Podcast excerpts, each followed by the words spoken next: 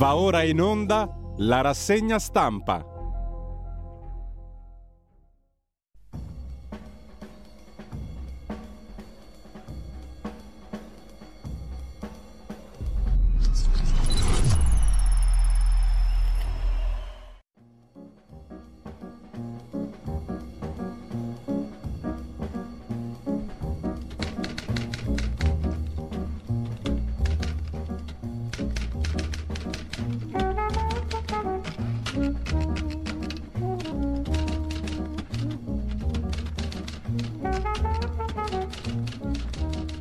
Cordiale buongiorno a tutte le ascoltatrici e a tutti gli ascoltatori da Giulio Cainarca. Ben trovati all'appuntamento con la rassegna stampa. Sono le 7.31, lunedì 20 marzo e come al solito radiolibertà.net, la pagina Facebook di Radio Libertà, così avete sott'occhio il menù di giornata, il palinsesto quotidiano. Intanto vediamo subito l'agenzia ANSA che apre con le parole del presidente cinese Xi Jinping, il quale oggi va da Putin niente meno dopo la condanna del Tribunale Penale Internazionale contro il presidente russo. Nessun paese ha il diritto di dettare l'ordine mondiale, il messaggio che l'ANSA riassume così, lanciato dal presidente cinese.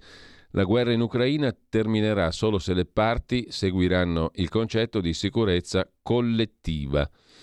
Mosca e Pechino, eh, dice il leader russo Putin, stanno combattendo minacce comuni e il loro rapporto è al livello più alto di sempre.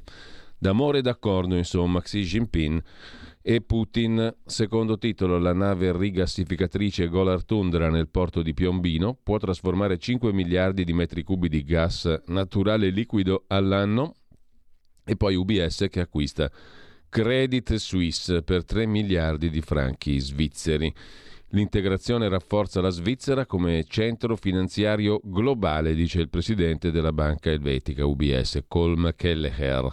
Standard Poor's taglia il rating di First Republic, eccetera, le altre banche in giro per il mondo. Acceso battibecco fra la ministra Roccella e la giornalista annunziata su Rai 3 poi le scuse della giornalista e fatele queste leggi, cazzo, sbotta la conduttrice Lucia Annunziata in diretta, poi naturalmente vediamo la clip. E intanto Inter Juve finisce 0-1 e ha parlato anche Rampelli, anche qui vedremo il, l'estrapolazione delle parole dell'esponente di Fratelli d'Italia, coppie gay spacciano i bimbi per figli, il PD va all'attacco. Pina Picierno del PD su Facebook, una frase cattiva, si spacciano per politici degni del governo ma sono solo reazionari violenti.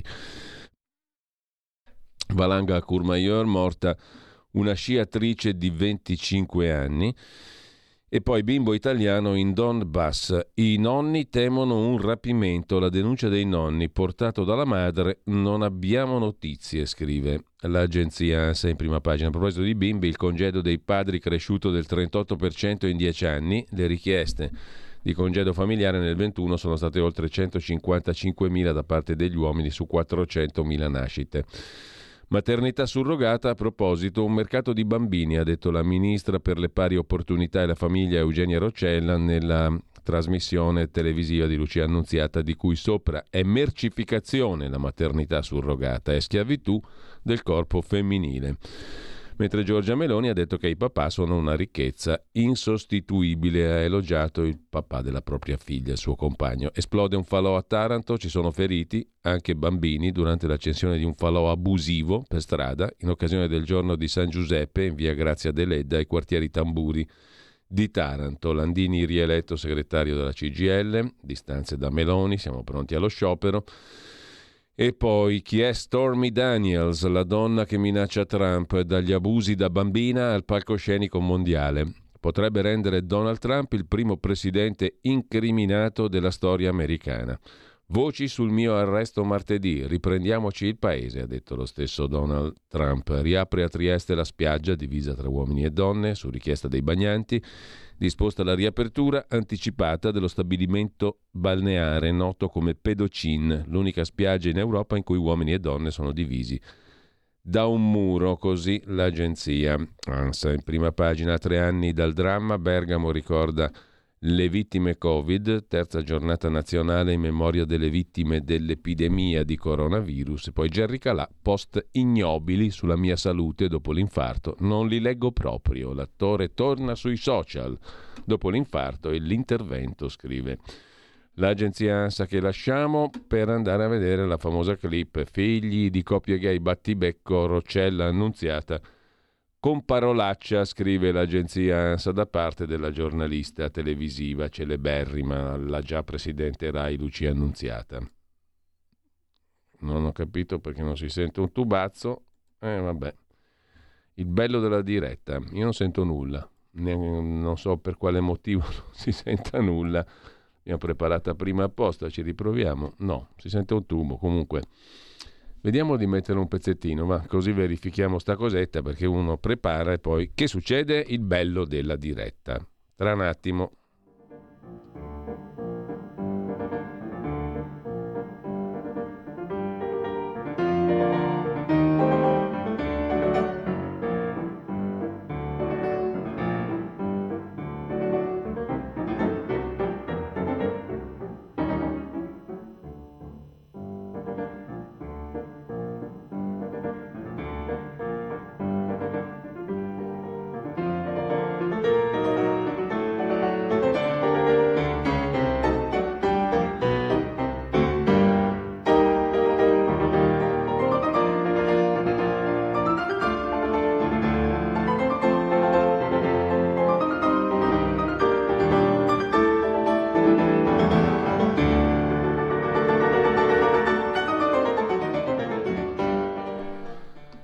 Allora ci siamo, beh abbiamo bruciato così un pezzo meraviglioso, ma lo ascolteremo dopo con calma, con comodo, perché oggi tocca a Sergei Rachmaninov che nasce oggi nel 1873 in quel della Russia dell'epoca, poi vivrà larga parte della sua vita negli Stati Uniti.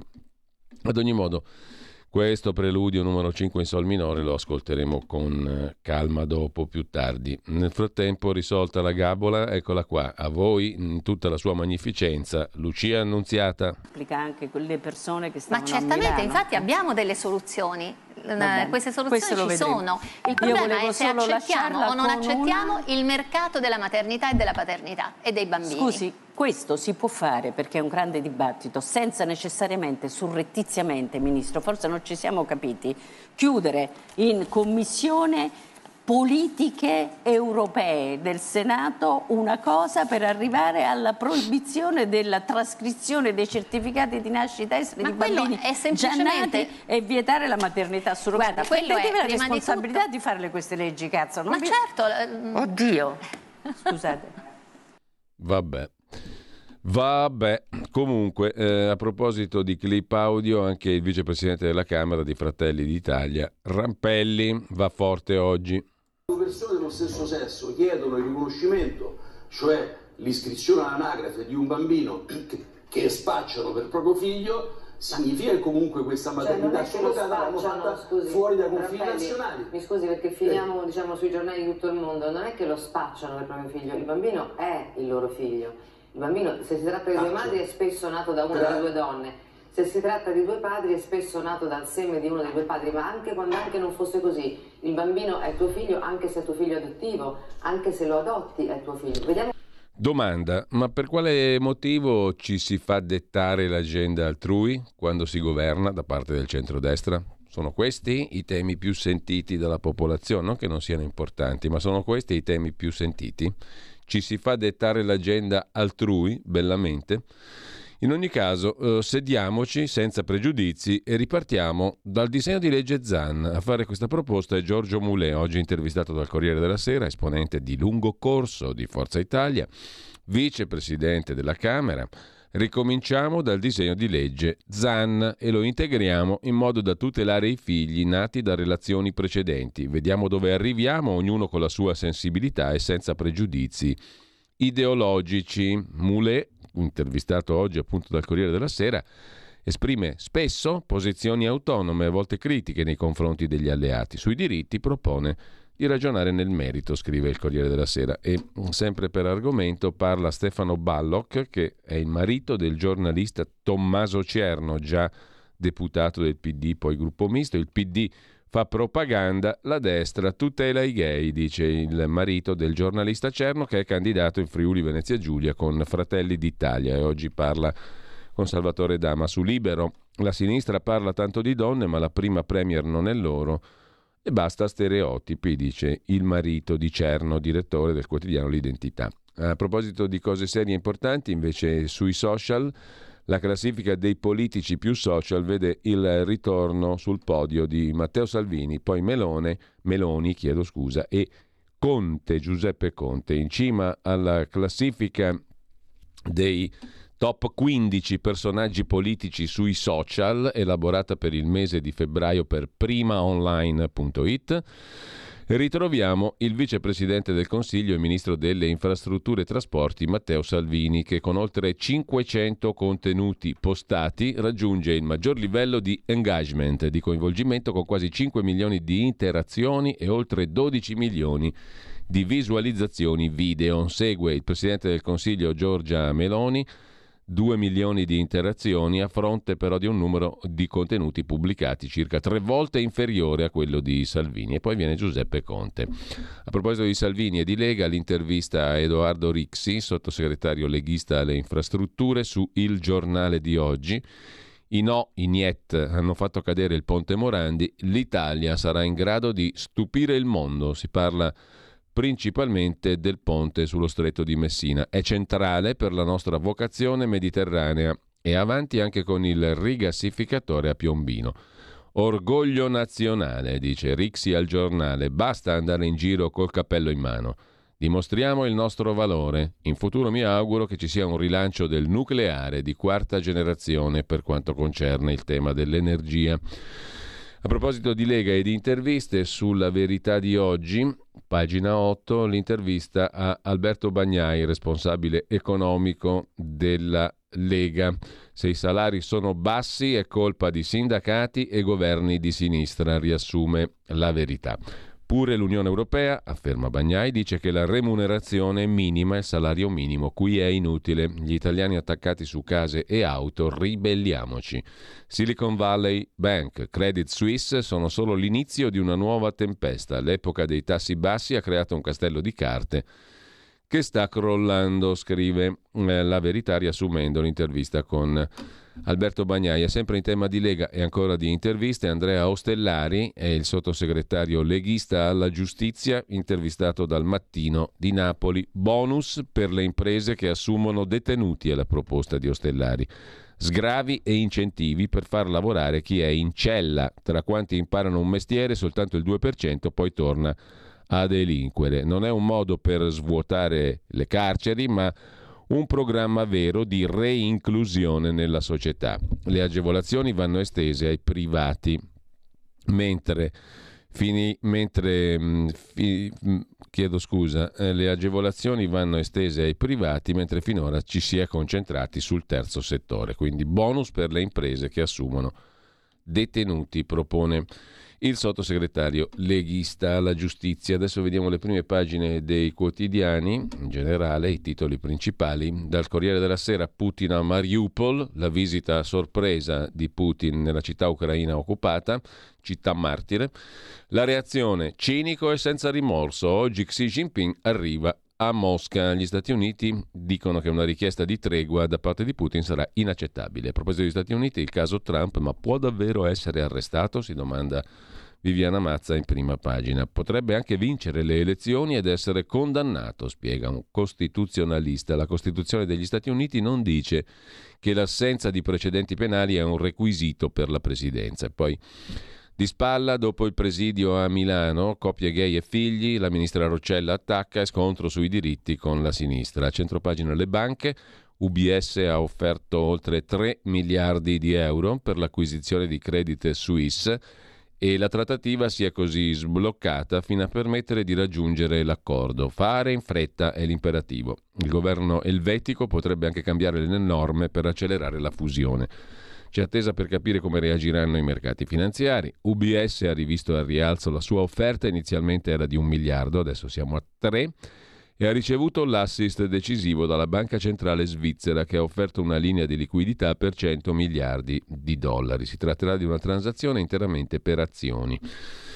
Dopodiché abbiamo i problemi linguistici, come scrivere gli atti giudiziari in modo rispettoso della parità di genere, sulla magistratura e gli atti giudiziari il pezzo di Luigi Ferrarella che richiama le pronunce della Crusca, l'autorità della lingua in Italia. L'Accademia della Crusca risponde alla Cassazione, quindi no asterischi, no schwa, no all'articolo davanti al nome, tipo la Meloni, la Schlein, no alle reduplicazioni retoriche, cioè i cittadini e le cittadine, e i nomi di professione declinati al femminile. In poche parole, si scrive magistrata e non schwa o asterischi vari.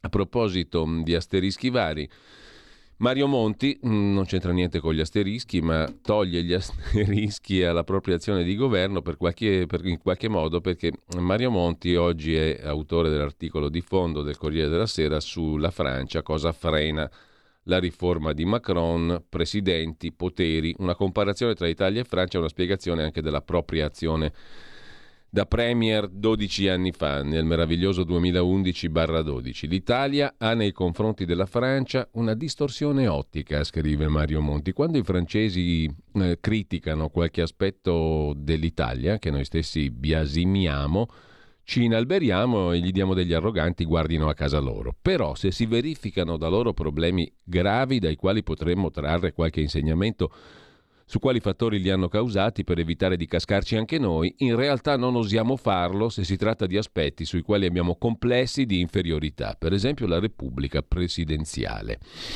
Basterebbe guardare la crisi in cui si dibatte il presidente Macron perché non riesce a far approvare in Parlamento una riforma delle pensioni meno ambiziosa della riforma Fornero del dicembre 2011, varata in due settimane.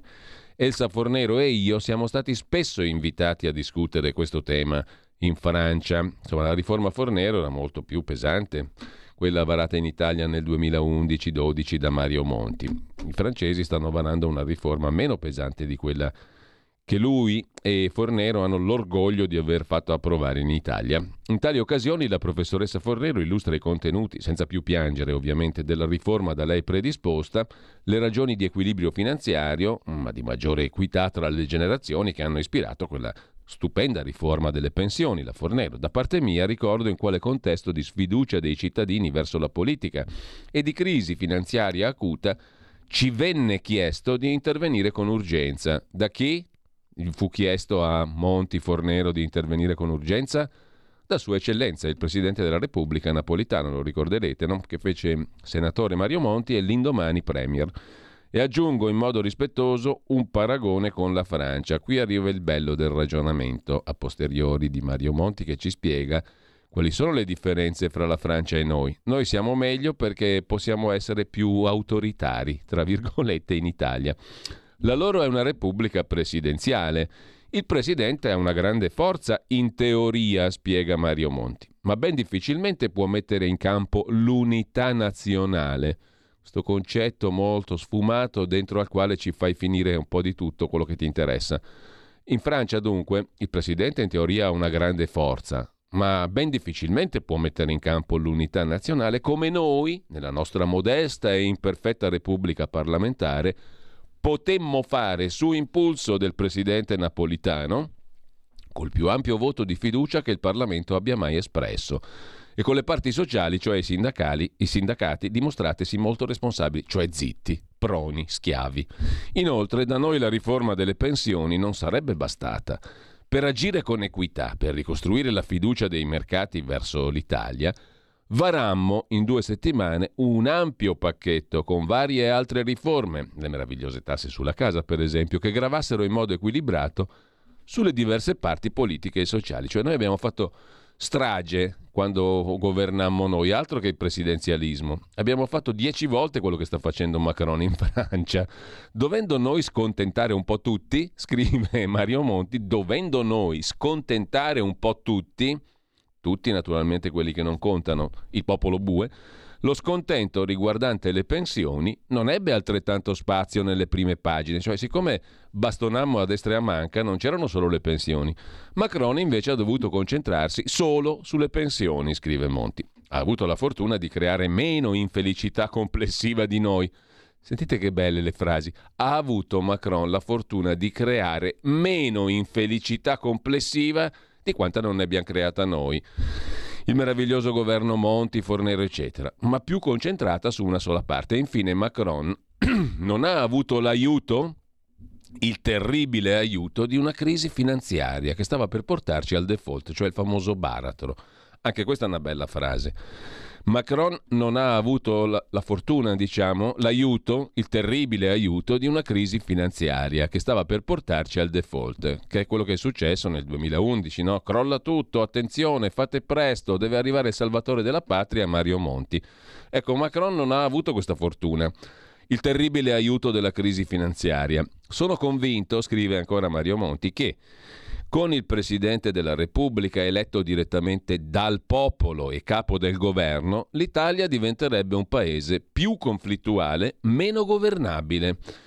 Se c'era un motivo in più per aderire al presidenzialismo, ce lo sta fornendo Mario Monti. Più conflittuale perché toglierebbe di scena l'unica figura il Presidente della Repubblica eletto dal Parlamento a larga maggioranza, che a prescindere dal suo passato viene riconosciuto da tutte le parti politiche ed esercita un ruolo di moderazione. Cioè è sbagliato, dice Mario Monti, anzi per noi sarebbe negativo avere un Presidente della Repubblica eletto dal popolo, perché questo implicherebbe che il Presidente deve dire il suo programma, deve presentarsi davanti agli elettori, deve essere responsabile. Invece da noi c'è un Presidente irresponsabile, costituzionalmente parlando, cioè che non è responsabile delle sue azioni, può fare quel cavolo che vuole, chiamare il Monti di turno, schermandosi dietro l'unità nazionale, il baratro, il pericolo, tutto quello che volete, e può fare quello che vuole lui. Quindi molto più del presidente Macron può agire il presidente della Repubblica Italiana, come ha dimostrato la stessa avventura di Mario Monti. È stato in virtù di questo che noi abbiamo potuto fare quello che abbiamo voluto, dice Mario Monti. Meno governabile sarebbe l'Italia perché una piena contrapposizione tra maggioranza e opposizioni, meno governabile se ci fosse un presidente eletto, no? il presidenzialismo, perché una piena contrapposizione tra maggioranza e opposizioni, come spesso negli Stati Uniti e in Francia, rende quasi impossibile trovare quel consenso su misure necessarie e urgenti, decise come tali da loro signori, dai vari Mario Monti, in situazioni di emergenza in repubbliche parlamentari come la Germania e l'Italia è più facile ricorrere a governi di grande coalizione o di unità nazionale. Semmai si prende in considerazione un rafforzamento dei poteri del Presidente del Consiglio. Insomma, quanta bella è l'Italia che permette l'arbitrio, diciamo così, sotto schermo di pericolo, unità nazionale, baratro, eccetera, eccetera. Bella l'Italia.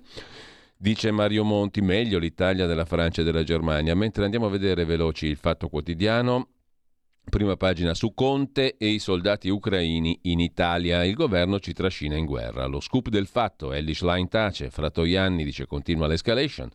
Il leader dei 5 Stelle è l'unico che parla, imbeccato dal suo giornale, il Fatto Quotidiano. Passo dopo passo, armamenti su armamenti, ci ritroviamo totalmente immersi nel conflitto senza negoziati. Per Gasparri, Forza Italia, bisogna fare di più per il dialogo e via dicendo. Dicendo cosa? Ucraini addestrati in Italia. Conte dice ci stanno trascinando in guerra. Sabaudia e Sardegna sono arrivate decine di militari. Schlein resta in silenzio. Imbarazzo in Forza Italia. Il giorno dopo l'articolo del Fatto Quotidiano che ha raccontato l'addestramento militare dei soldati ucraini in Italia. Ucraini addestrati in Italia, è il titolo d'apertura anche di ieri. Fatto economico mm, del lunedì, tassi su, paesi poveri giù, la stretta monetaria di Banca Centrale Americana e BCE, Banca Centrale Europea, fa già vittime nel sud del mondo. A Colombo, in Sri Lanka, ritorna il Fondo Monetario con le sue solite ricette, aiutare i creditori, affamare la popolazione. Il tema dei figli arcobaleno, ogni sindaco fa come gli pare, scrive il fatto in prima pagina e poi sempre dalla prima pagina il razzismo che ora abita anche a Tunisi. L'inchiesta con la testata francese Mediapart del lunedì, porti chiusi per i profughi. In Tunisia il dramma dei migranti subsahariani. I tunisini non vogliono i neri. Lo dice il presidente Sayed, ci snaturano. Lasciamo con ciò il fatto quotidiano, andiamo al giornale. Torna la sinistra dei no, che paralizza l'Italia, boicotta il ponte, segue i grillini contro il rigassificatore di Piombino che farebbe calare le bollette. Per colpire Meloni e compagnia tifano per la decrescita. Annunziata che sbrocca, la parolaccia, le scuse, il giornalismo militante in diretta televisiva. Luigi Mascheroni che traccia un altro ritratto degli insopportabili, questa volta del nostro amico editore svizzero Carlo De Benedetti, finanziere tutto falce e Brunello il Brunello di Montalcino, il costosissimo vino. A proposito di vini e ristoranti, la guida delle stelle, i segreti della Michelin, il controcorrente del giornale di oggi, in quanto farlocca è la guida Michelin e poi UBS che triplica la sua offerta e salva Credit Suisse. Ma anche gli amichetti di Cospito, le devastazioni degli anarchici ci costano oltre 3 milioni di danni. Stefano Zurlo. L'ultimo attacco allo Stato ha avuto come bersaglio degli scuolabus. Da mesi gli anarchici devastano le città per solidarietà con Alfredo Cospito, da 3 a 5 milioni di euro di danni. Putin a Mariupol, visita notturna tra misteri e controfigure, si alimenta la diceria del sosia di Putin ogni volta che esce di casa. E dal giornale passiamo al giorno, Nazione, Resto del Carlino, il quotidiano nazionale. La sfida di Putin nell'Ucraina occupata, ma anche la nave del gas che attracca a Piombino. La nave rigassificatrice Golar Tundra ha attraccato nella notte nel porto di Piombino dopo 19 giorni di navigazione da Singapore all'Italia. Scongiurate le proteste che si sono limitate a un flash mob in mattinata al quale hanno partecipato una cinquantina di cittadini. La nave rigassificatrice acquistata da SNAM sarà operativa da maggio e può rigassificare 5 miliardi di metri cubi di gas liquefatto all'anno, scrive il quotidiano nazionale. L'edizione milanese il giorno si occupa anche della Stra Milano di ieri, in 60.000 hanno festeggiato i 50 anni della corsa, mentre dal giorno passiamo al mattino di Napoli, il mattino mette in apertura l'intervista al sottosegretario leghista Ostellari di cui abbiamo dato conto prima, bonus a chi assume i detenuti, sgravi alle imprese, ma non sarà uno svuota carceri, dice il sottosegretario alla giustizia e poi un orologio antiviolenza, primo esperimento a Napoli, un dispositivo al polso di una 36enne. Arriva il primo smartwatch antiviolenza, il dispositivo programmato per lanciare l'allarme in caso di contatto con lo stalker è stato consegnato a una 36enne di Napoli che il marito voleva sfregiare con l'acido. Dal mattino al tempo di Roma, apertura dedicata al governo che difende la famiglia, battaglia LGBT, Salvini dice diventi un reato l'utero in affitto, mamma e papà non si possono cancellare. E poi Landini, CGL vuole lo sciopero contro chi taglia le tasse e si infiamma lo scontro, niente po' di meno che per la democrazia cristiana. Dopo l'iniziativa dell'ex ministro Rotondi spunta un secondo partito che rivendica il diritto di rappresentare la vera democrazia cristiana. Lasciamo con questo appassionante argomento il tempo di Roma, andiamo alla Repubblica che apre con il salvataggio di Credit Suisse, Europa con il fiato sospeso. E mm, sempre dalla prima pagina di Repubblica la Guardia di Finanza che sapeva sul Caicco ci sono migranti, il naufragio di Cutro. Non c'è mai stato alcun dubbio che quella barca, fotografata dall'aereo di Frontex la sera di sabato 25 febbraio, nascondesse sotto coperta dei migranti. Tre settimane dopo il naufragio di Cutro, altri documenti aiutano a ricomporre la verità, inserendo nuovi tasselli nel puzzle che la Procura di Crotone sta ricomponendo. Giorgia Meloni scrive a Corrado Augias, lo rivendico, Ernest Renan è di tutti, mm, così in prima pagina, e poi a pagina 27 la lettera del Premier in risposta a Corrado Augias. Gentile direttore, lo scorso 17 marzo, per celebrare l'unità d'Italia, ho citato una frase del pensatore francese Ernest Renan, autore della più bella definizione di nazione che abbia letto. La nazione, scrive Renan, è una grande solidarietà, un plebiscito che si rinnova ogni giorno e che si fonda sulla dimensione dei sacrifici compiuti e di quelli che ancora siamo disposti a compiere insieme. Accade che esponenti della sinistra, non sapendo chi sia Renan, si documentino su Wikipedia, scrive Giorgia Meloni, e così vengo attaccata con la bizzarra accusa di aver citato il teorico della razza ariana. Dunque un paranazista. Qualcosa non torna perché quel presunto autore impresentabile, prima di me, è stato citato anche da molti altri, tra cui Antonio Gramsci, Giovanni Spadolini, considerato tra gli autori preferiti di François Mitterrand. Cos'è che non torna? Che la cultura è una cosa un tantino più complessa delle schede di Wikipedia con rispetto parlando, per uno strumento interessante, ma che in Italia purtroppo finisce a volte per fornire letture semplicistiche o di parte. Così, anche su questo, scrive Giorgia Meloni, si è riusciti a creare una polemica con inevitabile cortocircuito nella sinistra, suggellato da un articolo comparso ieri sul suo giornale, nel quale mi si ammonisce dicendo giù le mani da Ernest Renan e l'autore Corrado Augias dice che di Renan avrei fatto quasi l'alfiere del nazionalismo. Normalmente non risponderei, scrive Giorgia Meloni, a una polemica ridicola se non fosse che questo dibattito tradisce un vecchio riflesso incondizionato o forse condizionato di certa politica e opinionisti.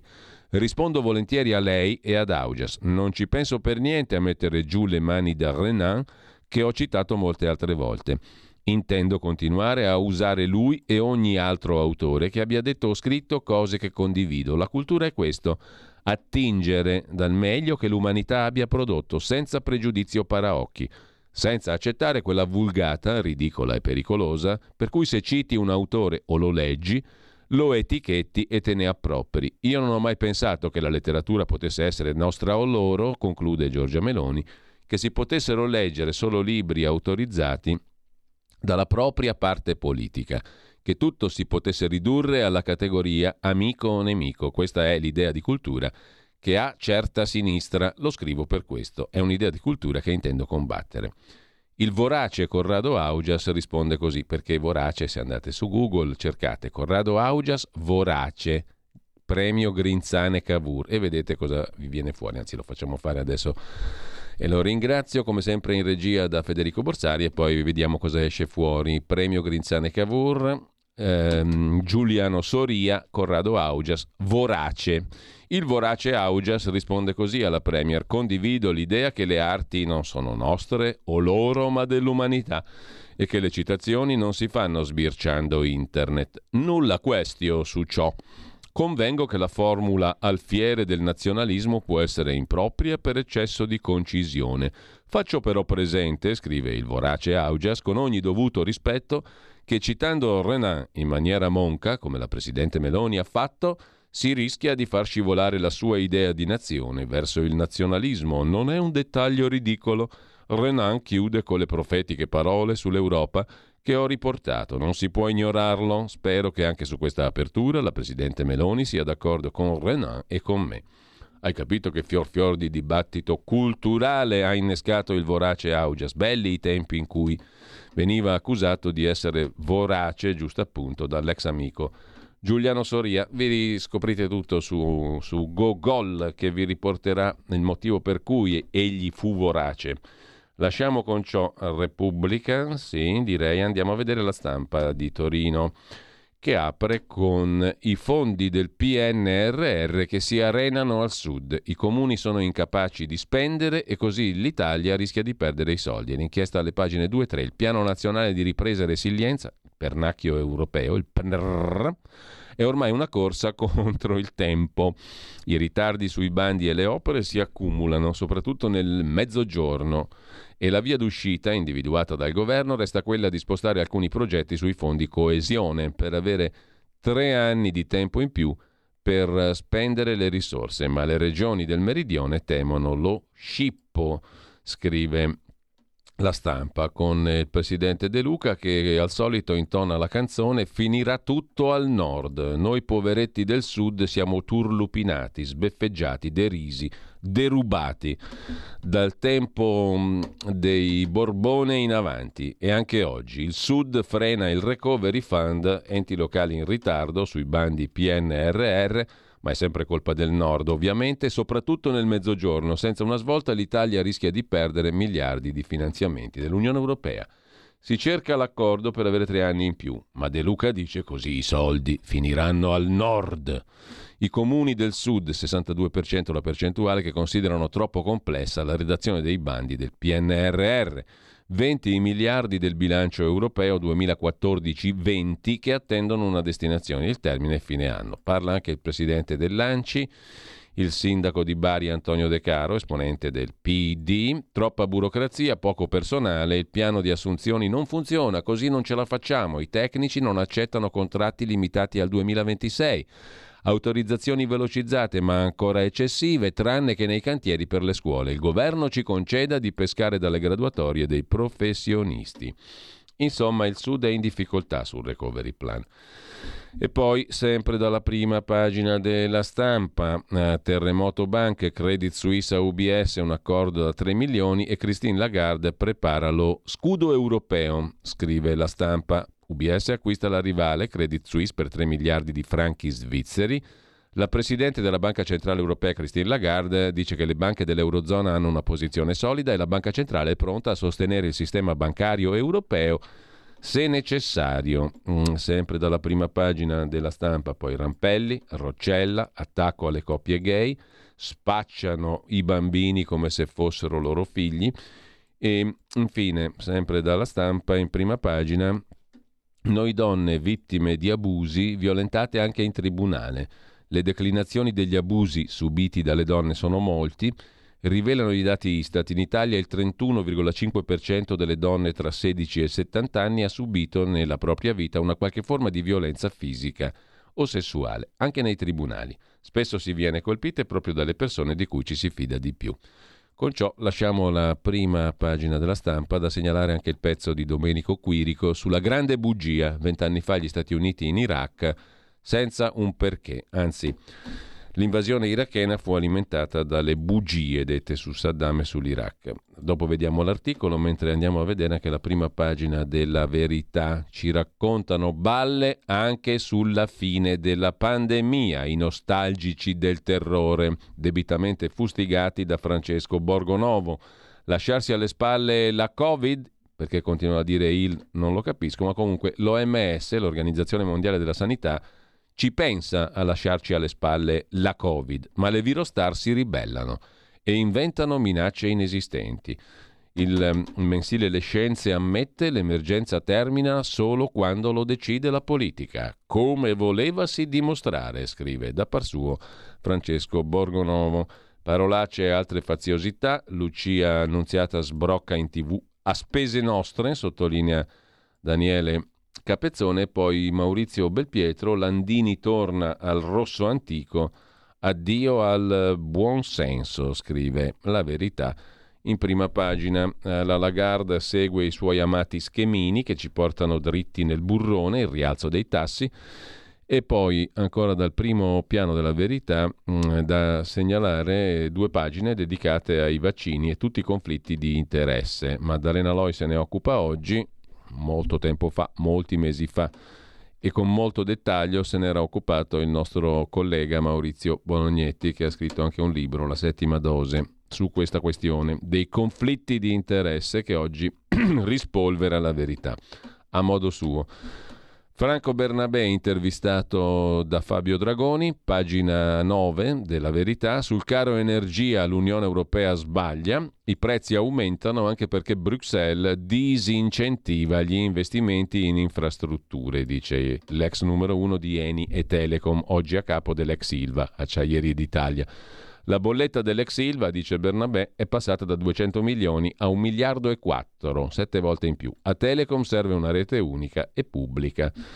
È la scoperta mm, del mago. Gli Stati Uniti hanno consentito il monopolio di Facebook, ma ora l'aria è cambiata. TikTok è strumento politico? Se lo dicono gli americani, si vede che hanno le prove. Franco Bernabé con Massimo Gaggi ha scritto un libro, Profeti, oligarchi e spie, democrazia e ehm, società, e insomma tanti begli argomenti di buonsenso. Mentre la new economy è finita, viene giù tutto, da Google a Meta a Microsoft, le aziende tecnologiche sembravano l'Eden dei diritti, della creatività, del lavoro flessibile, dopo il boom di utili Covid hanno cominciato a licenziare. Adesso il crack della Silicon Valley Bank fa tremare il mondo, scrive la verità, dalla quale vi cito ancora l'intervista di Carlo Cambi al ministro del turismo Daniela Santanché. Basta stagioni, i borghi sempre aperti, il nostro turismo deve essere attivo tutto l'anno. Puntiamo su fiere, sagre, cultura, eventi sportivi. Riusciremo così a stabilizzare il lavoro.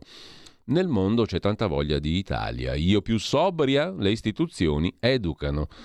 Il Covid ha cambiato la percezione. Chi viaggia chiede percorsi lenti, esperienze rassicuranti e confortanti e noi in questo siamo maestri, noi Italia. A pagina 15 invece Adriano Scianca interpella, intervista Alain de Benoist, eh, storico francese, principale animatore di quella che fu la nuova destra, la Nouvelle Droite, eh, etichetta imposta dai media. De Benoist ha scritto libri, articoli e interviste da questo punto di vista della nuova destra. Amo Pasolini e il vostro Sud, i miei antenati italiani, dice l'intellettuale di destra francese che si confessa ho rimpianti e non rimorsi. Liberation mi dà del vecchio razzista di estrema destra, ha azzeccato soltanto vecchio. L'ideologia woke Vuole una mutazione antropologica, ma se diventa estremista è perché sa di avere i giorni contati. Con questa intervista e anche con un'altra intervista di Giulia Cazzaniga, a dir la verità, a un frate teologo francescano, padre Paolo Benanti, francescano docente e teologo esperto di nuove tecnologie. Se regna l'algoritmo, la democrazia è messa in pericolo, dice il teologo esperto di intelligenza artificiale. Inquietanti gli ultimi sviluppi, i robot potrebbero voler essere autonomi per farci vaccinare un programma ha scelto l'ordine delle iniezioni. Mi chiedo, sono stati rispettati i principi di base della nostra Costituzione? L'intervista al frate teologo esperto di intelligenza artificiale sulla verità di oggi eh, che lasciamo per andare a vedere adesso anche la prima pagina di Libero, un attimo soltanto, ho fatto un po' di casino ma ci torniamo sopra subito. Ecco qua, eh, andiamo a vedere anche Libero, dicevo, le prime, tra le prime pagine di oggi, il quotidiano diretto da Alessandro Sallusti apre con Lucia Annunziata e la sua performance di cui abbiamo dato conto prima, che abbiamo ascoltato prima, l'utero in affitto, l'Annunziata perde la testa, la giornalista Rai si crede ancora sul palco della CGL e aggredisce in diretta tv il ministro. Beh, va detto anche che questo modo di fare in effetti è indicativo alla lunga eh, di come sono combinati questi qui, che sono abituati a stare lì e a considerare casa loro la RAI, il potere, comandano sempre loro.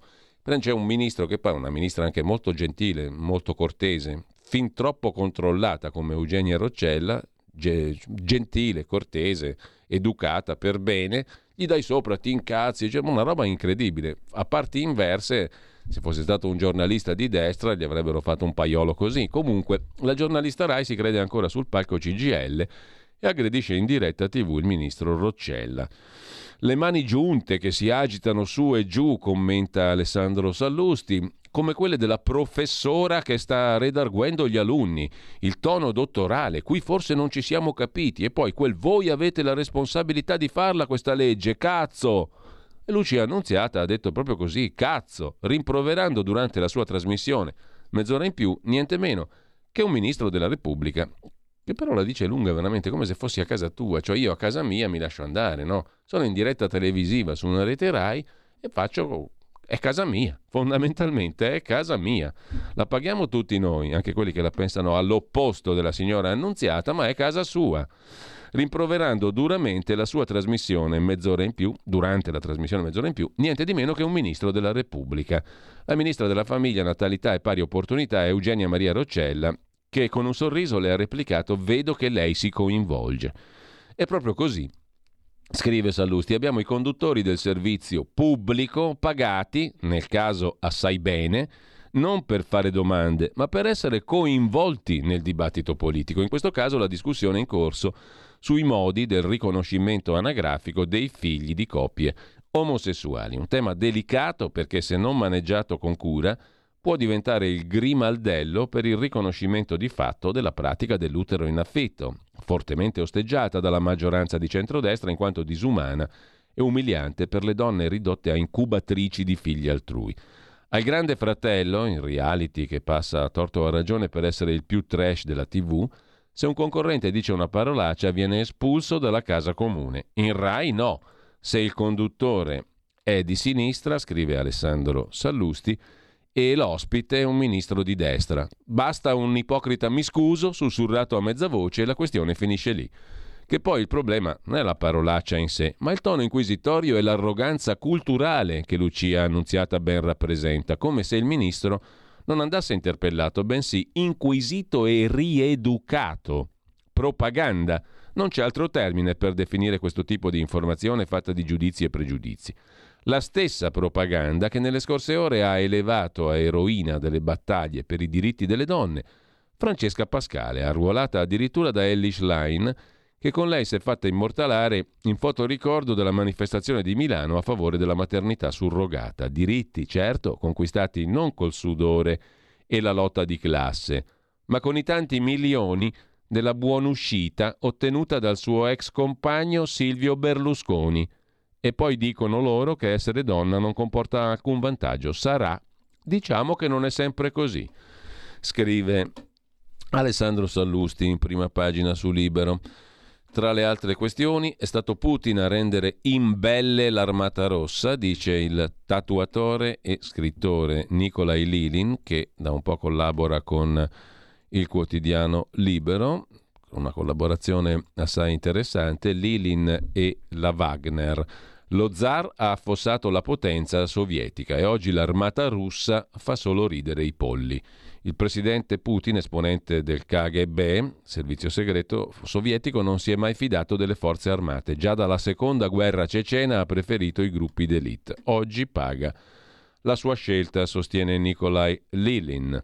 Mosca non ha una Nato. La verità è che oggi al mondo non esistono eserciti in grado di affrontare una guerra su larga scala. Per poterlo fare i paesi devono unirsi in alleanze come hanno fatto gli Stati Uniti, ma la Russia non ce l'ha una sua Nato. E Putin ha la diffidenza della spia, non si è mai fidato dei militari, ricordando con quale facilità i loro vertici si sono piegati di fronte alle forze che avevano distrutto l'Unione Sovietica. Obbedienti e ignoranti. Putin ha preferito persone così, totalmente estranee all'ambiente militare, ma obbedienti a lui. Al Ministero della Difesa sono stati messi personaggi come Serdyukov o Shoigu, totalmente ignoranti di cose militari, scrive Nikolai Lilin. Istruzione smantellata dei 12 istituti di ingegneria aeronautica attivi nei primi anni post-Unione Sovietica, oggi ne è rimasto soltanto uno. È stato lui ad affossare l'esercito russo, mm, Putin, mentre c'è un'altra intervista in prima pagina, due anzi, interviste ancora da segnalare in prima pagina su Libero, una a Massimiliano Fedriga, presidente leghista del Friuli Venezia Giulia, che parte da Garibaldi, da, da, bambino, da ragazzino a 12 anni fece un tema contro Garibaldi, il presidente del Friuli Venezia Giulia, a 12 anni ho detto no a Garibaldi. Il 2 e 3 aprile si vota in Friuli Venezia Giulia. Il governatore uscente si racconta, transizione ecologica la finanziamo noi, a Verona tra i palazzoni giocavamo a pallone, comunisti contro democristiani, io volevo bene alla nonna e militavo nella DC. Mi sono iscritto alla Lega a 15 anni col permesso dei miei genitori, folgorato dal carisma di Bossi. L'altra intervista a Franco Prodi, fratello del più celebre Romano Prodi, che è un fisico, Franco Prodi, mm, che è molto scettico sulle teorie del riscaldamento globale. La siccità non dipende dal clima, la politica dell'ambiente è in mano a incompetenti, l'Europa si è bevuta il cervello, ascolta Greta Thunberg e ignora la vera scienza. Sono uno scienziato, con l'unico libero docente di meteorologia, sono l'unico libero docente di meteorologia in Italia e il più autorevole studioso delle nubi del paese. Sono anche un perdente professionale nelle mie battaglie in difesa della scienza, dice con una certa dose di simpatica autoironia il fratello di Romano Prodi, Franco Prodi, in questa lunga intervista su Libero. Il surriscaldamento del pianeta è una manovra di distrazione, il vero problema è l'inquinamento e l'Europa si è bevuta il cervello che detto da un Prodi per quanto fisico che non c'entra nulla con Romano, però mh, mm, fa comunque impressione. Mio fratello Romano mi ha spiegato che la politica attua il principio di prevenzione, non fa mai nulla che la possa mettere in difficoltà con l'opinione pubblica. Le conferenze sul clima, le COP sull'ambiente non hanno nulla di scientifico, sono riunioni con uno spartito prefissato a cui tutti prestano assenso acritico. E dopo non accade mai niente. L'Europa produce l'8% delle emissioni totali e si illude di salvare il mondo con il buon esempio. Per questo ha deciso di autoimporsi politiche suicide, dice Franco Prodi, intervistato da Pietro Senaldi oggi su Libero. È una chiacchierata molto interessante, in virtù soprattutto direi del carattere dell'intervistato, il quale parla, mm, come si dice, fuori dai denti e senza temere ormai nulla, visto che ormai ha una sua bella età e un curriculum scientifico più che solido. Mm, intanto, sempre da libero, torniamo in prima pagina. Vi segnalo anche, per chiudere, un altro articolo sulla questione dell'ambiente, Michele Zaccardi, follia ecologista europea, quanto ci costa il Green Deal. 120 miliardi all'anno, poi lo vediamo. E a chiudere Vittorio Feltri che si occupa di difendere i piccioni. Sono odiati ma sono più tolleranti di noi, ci insegnano molte cose questi nobili uccelli. Forse perché è tanto detestato, a me risulta particolarmente agevole nutrire simpatia nei confronti del piccione, quello comune, che abita i parchi e le piazze delle città. C'è chi lo trova repellente, chi lo ritiene portatore di temibili malattie, scrive Vittorio Feltri, eh, chi lo paragona al topo di fogna, chi gradirebbe sterminarne la specie. Eppure il pennuto in questione è del tutto innocuo, non farebbe mai del male nemmeno a una mosca, figuriamoci all'essere umano, al quale sembra immeritatamente affezionato, tanto da viverci. A stretto contatto c'è anche la foto di Vittorio Feltri seduto ai tavolini di un bar del quartiere Brera di Milano con uno dei piccioni che ormai incontra regolarmente. Non sono stati né gli ovini né i suini le prime bestie allevate dall'uomo, bensì proprio questi uccelli, i piccioni, che nel corso dei millenni sono stati i nostri collaboratori in faccende d'amore, d'odio, ossia di guerra, basti pensare ai cosiddetti piccioni viaggiatori, formidabili postini, efficientissimi corrieri. Li abbiamo adoperati, sfruttati, fatti riprodurre, mangiati e ora che non ci servono più ci appaiono inutili e fastidiosi e li maltrattiamo. A Bergamo stanno per essere sfrattati dalla rocca di Romano, in quanto portano sporcizia, rendendo il camminamento sulle mura indecente. Questa operazione di sgombero costa 50.000 euro. Non liberiamo gli edifici da occupanti abusivi, scrive Feltri, ma spendiamo decine di migliaia di euro per allontanare famiglie di volatili che dimorano in perfetto accordo con l'habitat circostante.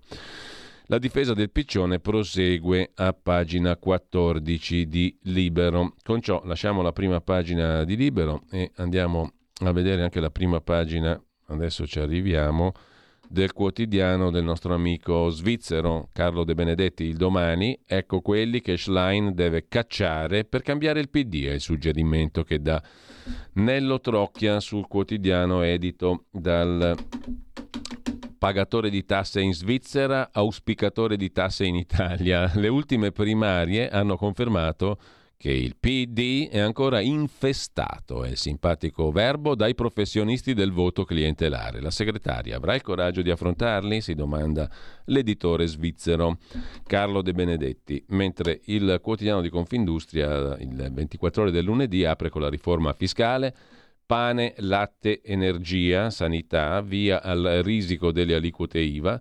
Oggi l'imposta IVA va dal 4 al 22%. Il governo pensa di rivedere i panieri dei beni, spunta l'aliquota zero per i prodotti essenziali.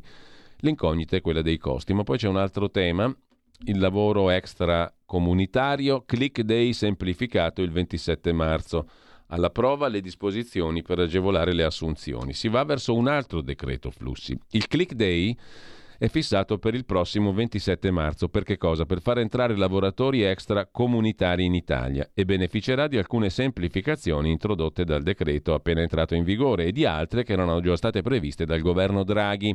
Il click day clicca che t'arriva l'immigrato il lavoratore è legato al decreto flussi 2022 che riserva 82.705 posti a lavoratori stagionali e subordinati non stagionali.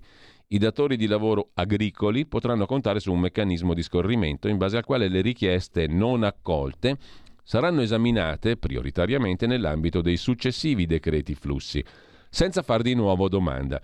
Infatti, nelle settimane successive al click day del 27 marzo, cioè in aprile, dovrebbe arrivare un nuovo decreto flussi con quote di ingressi di immigrati aggiuntive. Tra le altre agevolazioni la possibilità per i lavoratori extra Unione Europea di poter essere impiegati subito dopo aver ottenuto il nulla osta, senza aspettare la firma del contratto di soggiorno. Il rilascio del nulla osta deve avvenire in 30 giorni, quello del visto in 20 giorni. Immigrati, risorsa per l'economia, prosegue il Sole 24 ore mm, facendo affidamento a un'indagine di noto sondaggi, ma no a quote di ingresso più alte. Circa metà degli italiani pensa che gli immigrati siano una risorsa positiva per l'economia, due terzi ritengono il lavoro svolto da loro in alcuni settori molto importanti, ma i nuovi arrivi spaventano. La maggioranza pensa che i decreti flussi non vadano incrementati, anche rispetto al calo demografico. Il 54% degli intervistati ritiene che l'aumento degli arrivi di immigrati porti più rischi che benefici. 48% eh, è la percentuale di intervistati da noto sondaggi convinta che la presenza di immigrati sia un vantaggio per l'economia nazionale. Il lavoro degli stranieri è ritenuto importante in edilizia, 70%, agricoltura, 74%, servizi alla persona, 69%, industria, 63%. Il 53% del campione intervistato è favorevole alla cittadinanza per i bambini nati in Italia. Così sul Sole 24 ore, che poi si occupa anche di servizi idrici, bolletta dell'acqua più cara al sud, ma le prestazioni sono inferiori, scrive il quotidiano di Confindustria, mentre Italia Oggi 7, diretta ottimamente da Marino Longoni, che è una voce che conoscete benissimo qui a Radio Libertà, di, apre stamani con lo stop alle false recensioni, la riforma del codice del consumo che prevede anche trasparenza sulle pubblicità nelle ricerche online e un confronto dei prezzi prima e dopo la riduzione, cioè i famosi saldi. Detto questo, andiamo a vedere adesso alcuni degli articoli selezionati per la giornata di oggi. Peraltro, eh, scusate, ma oggi dobbiamo rendere omaggio musicale e ringrazio Federico Borsari in regia che cura anche la parte mh, del calendario musicale. Dobbiamo rendere omaggio a Sergei Rachmaninov. Fatevi una bella ricerca anche anche voi su YouTube o dove volete, su Spotify, quello che vi pare. Eh, nacque mh, mm, il, um, oggi, nacque oggi, uh, 28, 28, no chiedo scusa, 20, 20 marzo, ci stiamo incasinando. Comunque, Sergei Rachmaninov per voi mh, mm, eh, nasce in Russia e trascorre gran parte della sua vita negli Stati Uniti e ha scritto cose per pianoforte e orchestra stupende a dir poco, quindi ci ascoltiamo oggi eh, quello che abbiamo iniziato ad ascoltare prima, ce lo ascoltiamo per bene, il preludio numero 5 in sol minore, al pianoforte Eldar Nebulsin.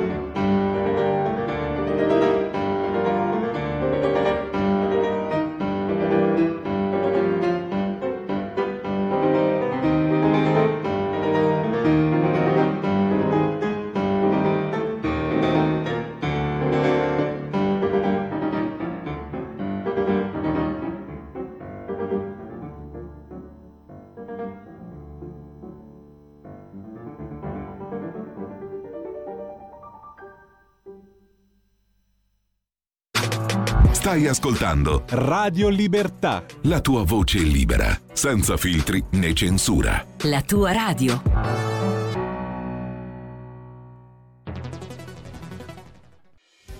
Quotidiano di Sicilia, il quotidiano d'Italia, l'informazione che ribalta i luoghi comuni, una vera visione dei fatti, l'Italia vista da sud. Ogni siciliano che vive in Italia e nel mondo è una risorsa, è protagonista della crescita della nostra nazione. Dai forza alla crescita della nostra isola, abbonandoti al QDS digitale più archivio a soli 99 euro annui. Quotidiano di Sicilia, il quotidiano d'Italia, una scelta di valore.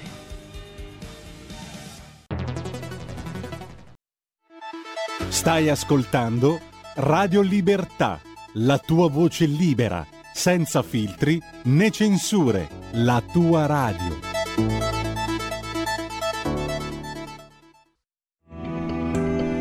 Il meteo.it presenta le previsioni del giorno. Anticiclone di nuovo protagonista sull'Italia garanzia di un tempo stabile e prevalentemente soleggiato. Al mattino nuvolosità irregolare o cieli a tratti anche coperti soprattutto sulla Romagna, sulle regioni del centro e nelle aree tra le due isole maggiori. Qui possibile qualche isolato piovasco sulla Sardegna. Tempo invece in genere buono altrove con spazi di sereno. Nel pomeriggio non sono attese variazioni particolarmente degne di nota.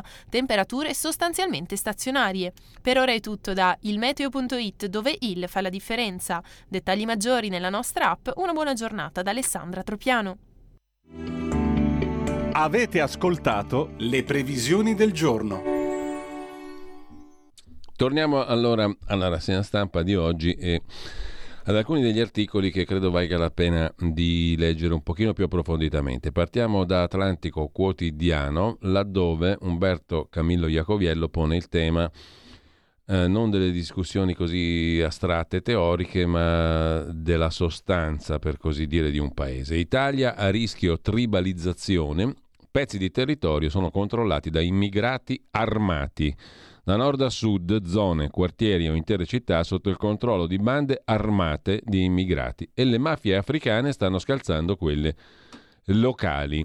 Nell'estate del 2017 la stampa britannica lanciò un allarme sulla tribalizzazione del territorio italiano. Da un articolo del Times leggiamo che gruppi di migranti nigeriani che in un primo momento collaboravano con le mafie per lo sfruttamento della prostituzione e del traffico delle droghe stanno organizzando bande paramilitari per controllare il territorio italiano. In sostanza la tribalizzazione consisterebbe nella conquista di zone più o meno vaste dell'Italia da parte di bande armate di immigrati. In questi territori lo Stato non sarebbe più sovrano e i cittadini italiani non più al sicuro. Questo fenomeno lo conoscono i cittadini di Castelvolturno, parte da lì il pezzo di Iacoviello. In questo comune ci sono più immigrati che italiani.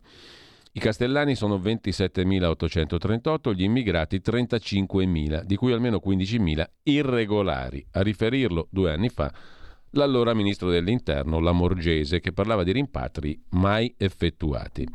Nel libro L'Italia non è più italiana del 19, il giornalista Mario Giordano definisce Castelvolturno capitale della mafia africana. Il degrado regna sovrano il quartier generale della mafia è l'Hotel Boomerang, il posto in cui prima i villeggianti si, si rilassavano in piscina, ora si presenta fatiscente, mezzo diroccato, con stanze che ospitano drogati e lo Stato è come se non esistesse. Le prostitute schiavizzate, le sette nigeriane gli immigrati armati che controllano i boschi da Castelvolturno si passa alla provincia di Varese, di cui avevamo pure parlato. La tribalizzazione da nord a sud è una realtà.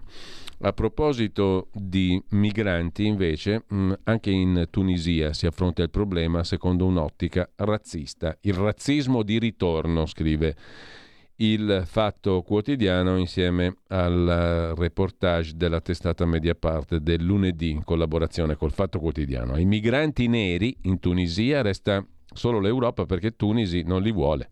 No, Tunisi li sta cacciando verso l'Europa. Vengono per cambiare la nostra composizione demografica.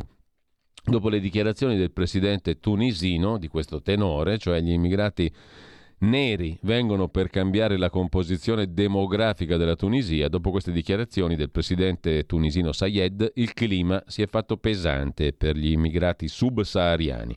C'è chi torna al suo paese e chi rischia la vita affrontando il mare.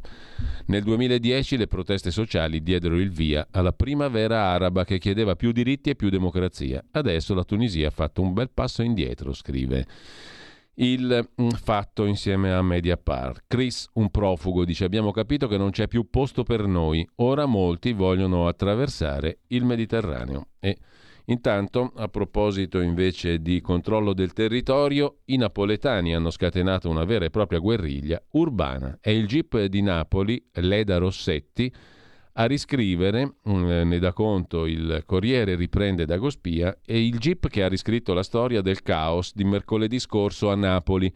I tifosi tedeschi dell'Eintracht Francoforte marciavano come un esercito per le strade, ma sono stati i napoletani, circa 200, ad accendere la scintilla degli scontri.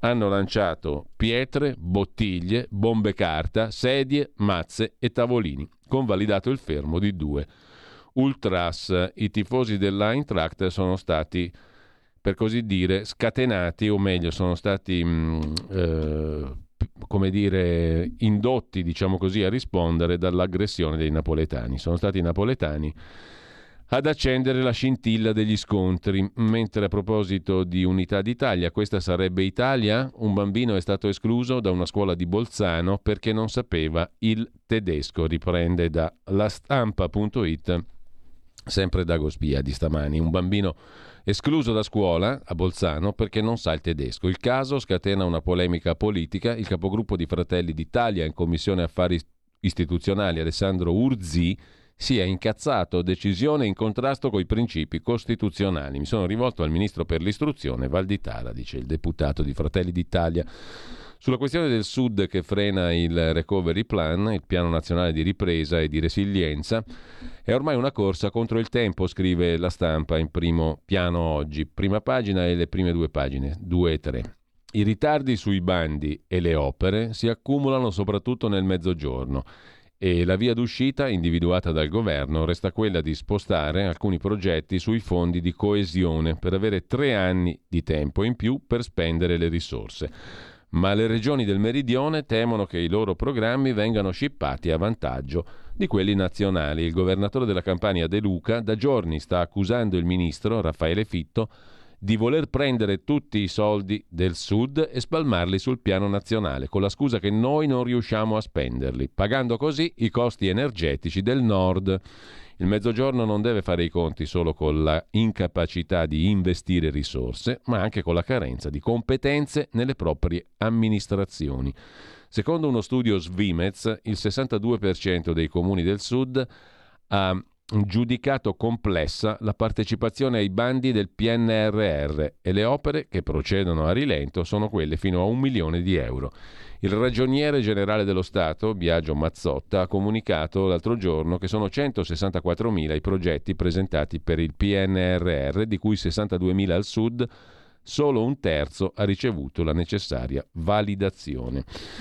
A proposito di nord e sud, sulla stampa ancora c'è un caso sollevato da Nicolò Zancan, le mani sulle langhe. Di che si tratta? Delle vigne, protette anche dall'UNESCO, di Barolo e Barbaresco. Sono prese d'assalto da fondi stranieri e da miliardari che puntano sul vino. L'allarme degli storici produttori. È difficile opporsi a al cambiamento, ma rischiamo di perdere la nostra anima. La foto di un tipico paesaggio langarolo, i, vin- i vitigni più pregiati delle langhe sono contesi da investitori esteri che possono pagare qualsiasi cifra pur di riuscire ad accaparrarseli. Il presidente del consorzio del Barolo, Matteo Ascheri, ha detto che le langhe sono come la barriera corallina, un ecosistema bellissimo che una volta distrutto non si può ricostruire. Il patron del Parma Calcio ha comprato due cantine storiche per 60 milioni di euro. Era la terra della malora, terra povera per dirla con Beppe Fenoglio, la malora appunto, terra di partigiani, di fascine, di forconi, di gorghi, di miseria, è diventata il lusso da possedere, un investimento, un lascito per i figli degli azionisti. È come se sulle langhe fosse appeso un gigantesco cartello For sale, in vendita. Quello che stiamo rischiando è di perdere per sempre le nostre radici, la nostra anima, dice Matteo Ascheri, presidente del consorzio del Barolo, il quale arriva dal mondo del vino, mm, ma l'allarme è, una, è una storia sulla bellezza e sull'unicità di questo territorio. Sta succedendo anche qui, dice Ascheri, quello che è già successo in molti centri storici delle città italiane. Si presentano fondi di investimento internazionali che sanno nulla di quel posto e della sua storia, ma hanno denaro. Possono fare acquisti fuori mercato, possono comprarsi tutto, possono rilevare cantine familiari al doppio del valore, risolvendo così il contenzioso fra due fratelli. Vengono qui a fare diversificazione finanziaria, ma la nostra è una storia fatta di cose precise. Microclima, vitigni autoctoni, persone, un certo modo di intendere il lavoro. La nostra è una storia familiare. Gentrificare le langhe equivarrebbe a farle morire. La zona del Barolo, scrive ancora Niccolò Zancan, poco più di 2000 ettari, 1250 proprietari di vigneti, 400 aziende vinicole. Questo è il nuovo Eldorado. Forse il primo è stato il patron del Parma Calcio, il magnate americano Kyle Krause, proprietario della catena di supermercati Come and Go e di molto altro. Ha comprato due cantine storiche, Vietti e Serafino, una delle quali, sembrerebbe, per la cifra record di 60 milioni di euro libero mercato e dopo il vino ha investito in un resort di lusso a Cerretto, 39 camere, 12 suite, un centro benessere fra le colline del patrimonio UNESCO. Altri investitori, il ceco Miros Lekes, proprietario di un colosso farmaceutico, ha comprato Reva. Il gruppo Italian Wine Brands ha comprato Giordano Vini, il fondo di investimenti Clessidra Private Equity che ha comprato cantine in Veneto e in Piemonte. Tutti vogliono il Barolo, il vino, come scommessa sul futuro. Nel 2022 è arrivato un milione di turisti, quest'anno la cifra potrebbe aumentare. Un ettaro di queste vigne può arrivare a costare 4 milioni di euro. Gli ultimi due acquirenti in ordine di tempo, l'ex top manager di Lenovo, Gianfranco Lanci, e il fondatore del gruppo Diesel, il Veneto Renzo Rosso la quota di Langhe in mano a capitali stranieri sarebbe già arrivata al 20%. Cosa resterà alla fine dello shopping? Questa domanda dobbiamo farcela a tutti, dice il produttore di Barolo Gianni Gagliardo. La Langa è un territorio che ha il suo valore, strettamente legato a donne e uomini che ci vivono. La Langa senza il Langarolo non sarà più quella di oggi. È evidente, non bastano i soldi per fare un vino buono. Dentro a un vino c'è sempre la storia di una comunità, di un produttore. Non esistono due baroli uguali. Detto ciò, non credo che il fenomeno possa dilagare, ma dobbiamo essere pronti, difenderci, studiare delle strategie. Così, in Langa, a proposito di stampa, già che ci siamo, però c'è una notizia in cronaca torinese che vale la pena riportare la protesi dei record all'ospedale Molinette debutta Epigon Dispositivo impiantato a cuore battente su una donna di 62 anni. Progetto nato nel canavese. Sviluppo grazie alla sinergia dei cardiochirurghi torinesi con quelli di Lione. La protesi ha solo due lembi, minimizza i rischi di recare fastidio alle altre strutture del cuore, riproduce il flusso fisiologico del sangue nel ventricolo sinistro imitando la valvola originale. La valvola migliora anche la funzione del muscolo cardiaco e rende l'impianto facile e riproducibile. La paziente, dice il professor Mauro Rinaldi, cardiochirurgo delle Molinette, soffriva di una grave forma di insufficienza mitralica non trattabile con tecnica tradizionale. Un lavoro di squadra tra professionisti di diversi paesi e una valvola mitrale che non ha uguali, una prima mondiale in sala operatoria. E intanto, mm, cambiando completamente argomento, eh, vi segnalo dall'AGI una riaffermazione che, mm, di, una, di una questione storica, potremmo dire, lo riafferma l'ufficio studi della CGA di Mestre. Eh, per il fisco le imprese italiane sono tra le più tartassate in Europa. Nel confronto con i principali paesi dell'Unione Europea, la percentuale del gettito fiscale riconducibile alle aziende italiane sul totale nazionale è nettamente superiore a quella tedesca, francese e spagnola. Le imprese italiane sono tra le più tartassate d'Europa, sintetizza l'agenzia AGI. Lo afferma l'ufficio studi della CGA di Mestre, secondo cui nel confronto con i principali paesi dell'Unione Europea la percentuale di gettito fiscale riconducibile alle aziende italiane sul totale nazionale è nettamente superiore a quella tedesca, francese e spagnola. Nel 2020 da noi ha raggiunto il 13,5% la percentuale del gettito fiscale riconducibile alle aziende sul totale, garantendo un gettito di 94,3% miliardi. Eh, in Germania era al 10,7%, in Francia al 10,3%, in Spagna 10,1%. Rispetto alla media europea abbiamo oltre due punti percentuali in più.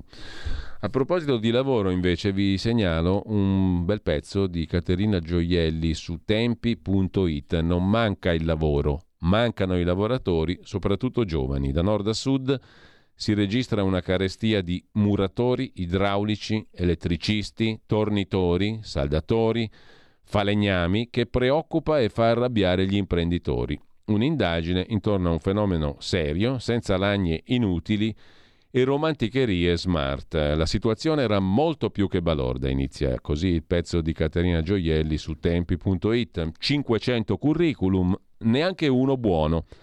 20 operai specializzati non sono un'invenzione letteraria. Non posso mettere ai tubi un ragazzo da spiaggia, rifletteva sgomento il barone Colucci passando al setaccio candidature arrivate per posizioni aperte alla sua Plastic Puglia. Cercavamo elettricisti, carpentieri, manovali generici per operazioni di carico e non certo ingegneri aerospaziali.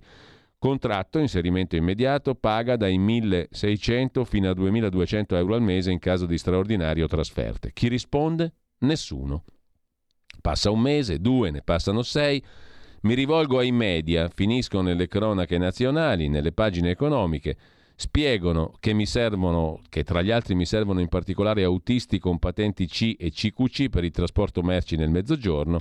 E cosa raccolgo? Candidature di stagionali, aiuto bagnanti, addetti alla spiaggia, camerieri. Così inizia il pezzo di Caterina Gioielli su tempi.it. Non manca il lavoro, mancano i lavoratori, soprattutto giovani. Su avanti.it invece vi segnalo un articolo dedicato alla questione del super bonus Dopo la pubblicazione di un articolo sull'incubo del super bonus ci sono pervenute, scrive avanti.it, da tutta Italia storie di persone tradite e illuse da una politica di venditori di pentole, basata su bonus di ogni genere e annunci del tipo vi ristrutturerete la casa gratis, tutto per tentare di racimolare le briciole di consenso dopo anni di tradimenti elettorali. In questo articolo, scrive Ugo Rossi su avanti.it, vorrei partire e dar voce alle vostre storie da incubo, storie di cittadini umili che col sudore di una vita di lavoro si sono costruiti casa e messo da parte i risparmi per una vecchiaia dignitosa e oggi trovano il loro sudore ipotecato per aver creduto alle promesse di politici truffatori incapaci di governare il nostro paese. Mi chiamo Sonia, scrive una signora appunto ad avanti.it e abito a Prato, casa unifamiliare. Anche per noi, come per tante famiglie, è iniziata la storia infinita, da quando il 13 aprile 2022 ho firmato il contratto di cessione del mio credito con l'allora Banca Carige, ora BPR, Banca Popolare Emilia Romagna, che si avvale della collaborazione con la piattaforma Eaglewise PricewaterhouseCooper per il controllo documentale e l'evasione della pratica con quella piattaforma è stato un delirio e lo è tuttora.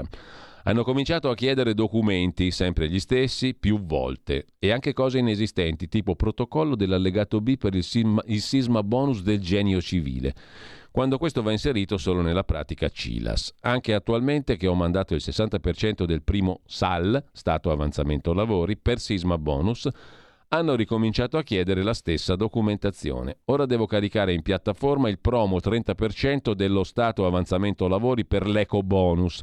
Ho tanta paura che facciano altrettanto. Premesso che ho dovuto, premetto che ho dovuto prendere prestiti per i primi pagamenti. I lavori si sono fermati più volte. In data 4 ottobre 22 avevano approvato tutti i progetti super bonus. Il 31 marzo 23 scade il termine per pagare e finire i lavori di questi super bonus per le unifamiliari. Sono in difficoltà se la banca non mi liquida le pratiche dei primi stati avanzamento lavori per poter chiudere i lavori. Non si possono mettere in ginocchio così famiglie e imprese. I tempi devono essere più celeri o almeno il governo dovrebbe dare proroghe per permettere i pagamenti e la chiusura dei lavori.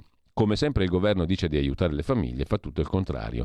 Prima di fare leggi o agevolazioni si deve essere certi di portarli avanti e tener fede alle promesse fatte. Così scrive Sonia. Parto dalla tua storia, scrive Ugo Rossi, perché tra le più comuni e da ingegnere specializzato e attivista politico ho conosciuto decine e decine di testimonianze come la tua.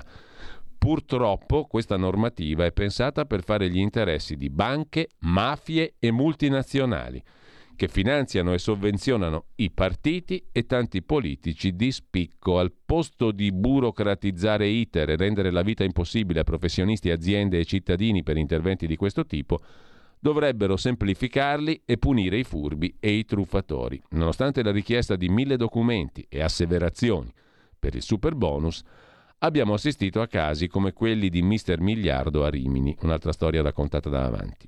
Mi è chiaro, mi è stato chiaro fin da subito che dando pieni poteri alle banche avremmo vissuto nuovamente storie già viste di un sistema bancario usuraio. Solo i grandi colossi delle costruzioni, multinazionali e multi-utility, avrebbero potuto sfruttare pienamente il super bonus.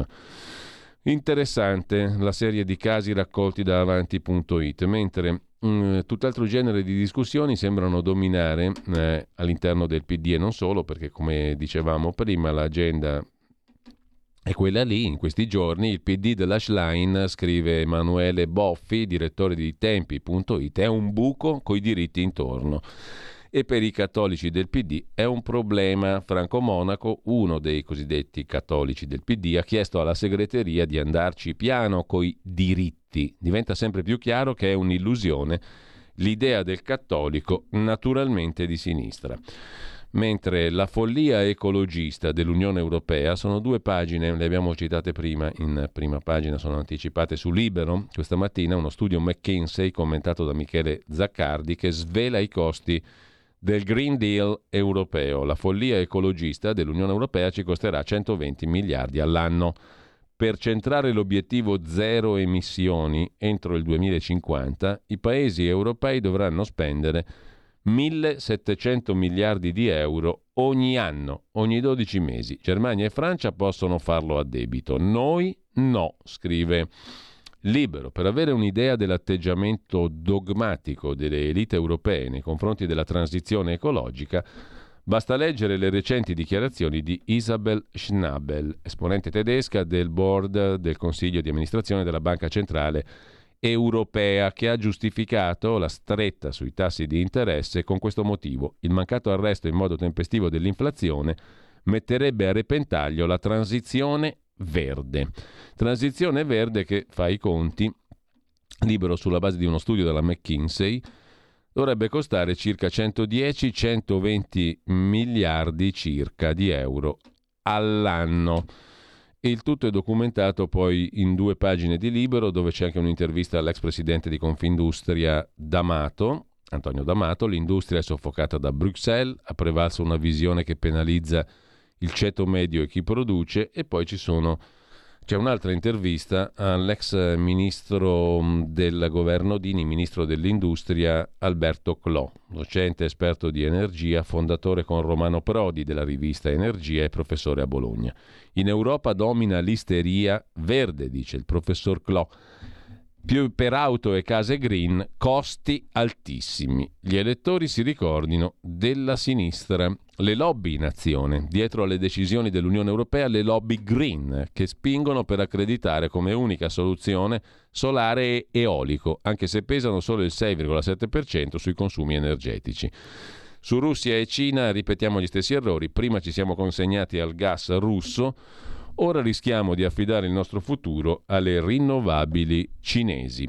Mentre vi segnalo sul tema dell'energia l'intervista di Fabio Dragoni, l'abbiamo già citata prima, Franco Bernabé, già numero uno di Eni e Telecom, oggi a capo dell'ex Silva, Acciaierie d'Italia, autore di un saggio con Massimo Gaggi, Profeti, oligarchi e spie, edito da Feltrinelli. La tesi di partenza è che si parte dalle, dalle telecomunicazioni, la crisi parte da lontano, parte dalle modifiche del sistema di regolazione fatte negli anni 90 per favorire lo sviluppo di Internet. Negli anni 90 si sono fatte tante modifiche che poi hanno generato frutti pessimi nelle cosiddette aziende di pubblico servizio, appunto dalle partecipate di Stato in primo luogo, no? le privatizzazioni, la liquidazione del patrimonio pubblico, senza alcuna regolazione a beneficio dei cittadini e degli utenti, ma solo di coloro che si sono appropriati per quattro soldi regalati dallo Stato delle società appunto che gestiscono i servizi pubblici, dalla telefonia all'energetico. È stato tutto un brindisi in quegli anni là, da parte di chi ci ha mangiato sopra per tutti gli anni successivi.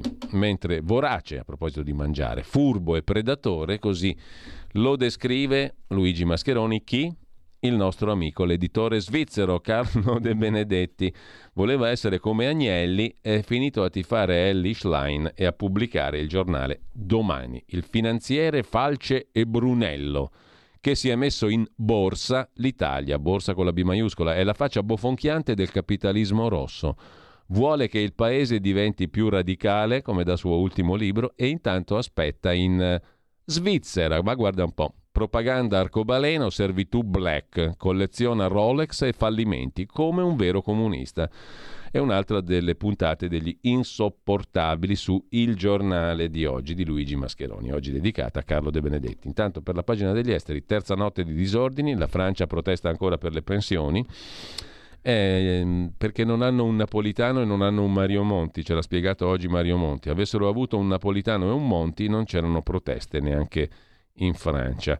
A proposito di pensioni, anche i cinesi sono contro l'aumento dell'età pensionabile, ce lo racconta asianews.it. Come i francesi, è la probabile risposta del governo agli effetti mh, mm, sul sistema previdenziale del rapido invecchiamento della popolazione.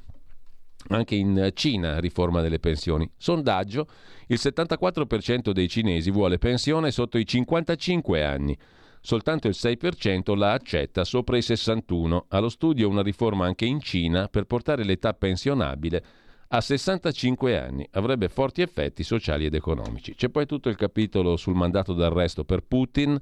Gli orrori russi commessi in Ucraina li elenca Stefano Magni su Atlantico Quotidiano i crimini sono elencati in un rapporto dell'ONU, frutto di un'indagine sul terreno. Attacchi contro i civili, torture, esecuzioni, deportazioni sistematiche anche di bambini. Su Atlantico Quotidiano il contenuto degli orrori che hanno portato al mandato di arresto internazionale per Vladimir Putin.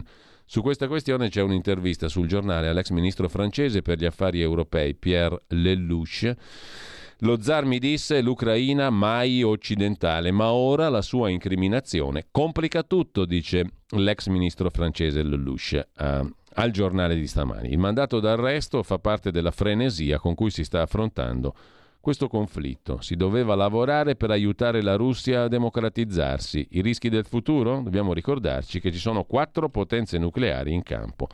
Sottolinea Gian Andrea Gaiani, direttore di analisi difesa.it, sulla nuova bussola quotidiana l'incriminazione di Putin allontana qualsiasi negoziato. L'ordine d'arresto per Putin, accusato di crimini di guerra da parte della Corte Penale Internazionale, è una decisione politica, osserva Gaiani, che punta a isolare Putin, a favorire il cambio di regime a Mosca ma rende più probabile un'escalation della guerra e allontana le possibilità di negoziato. C'è attesa per la visita a Mosca oggi del presidente Xi Jinping.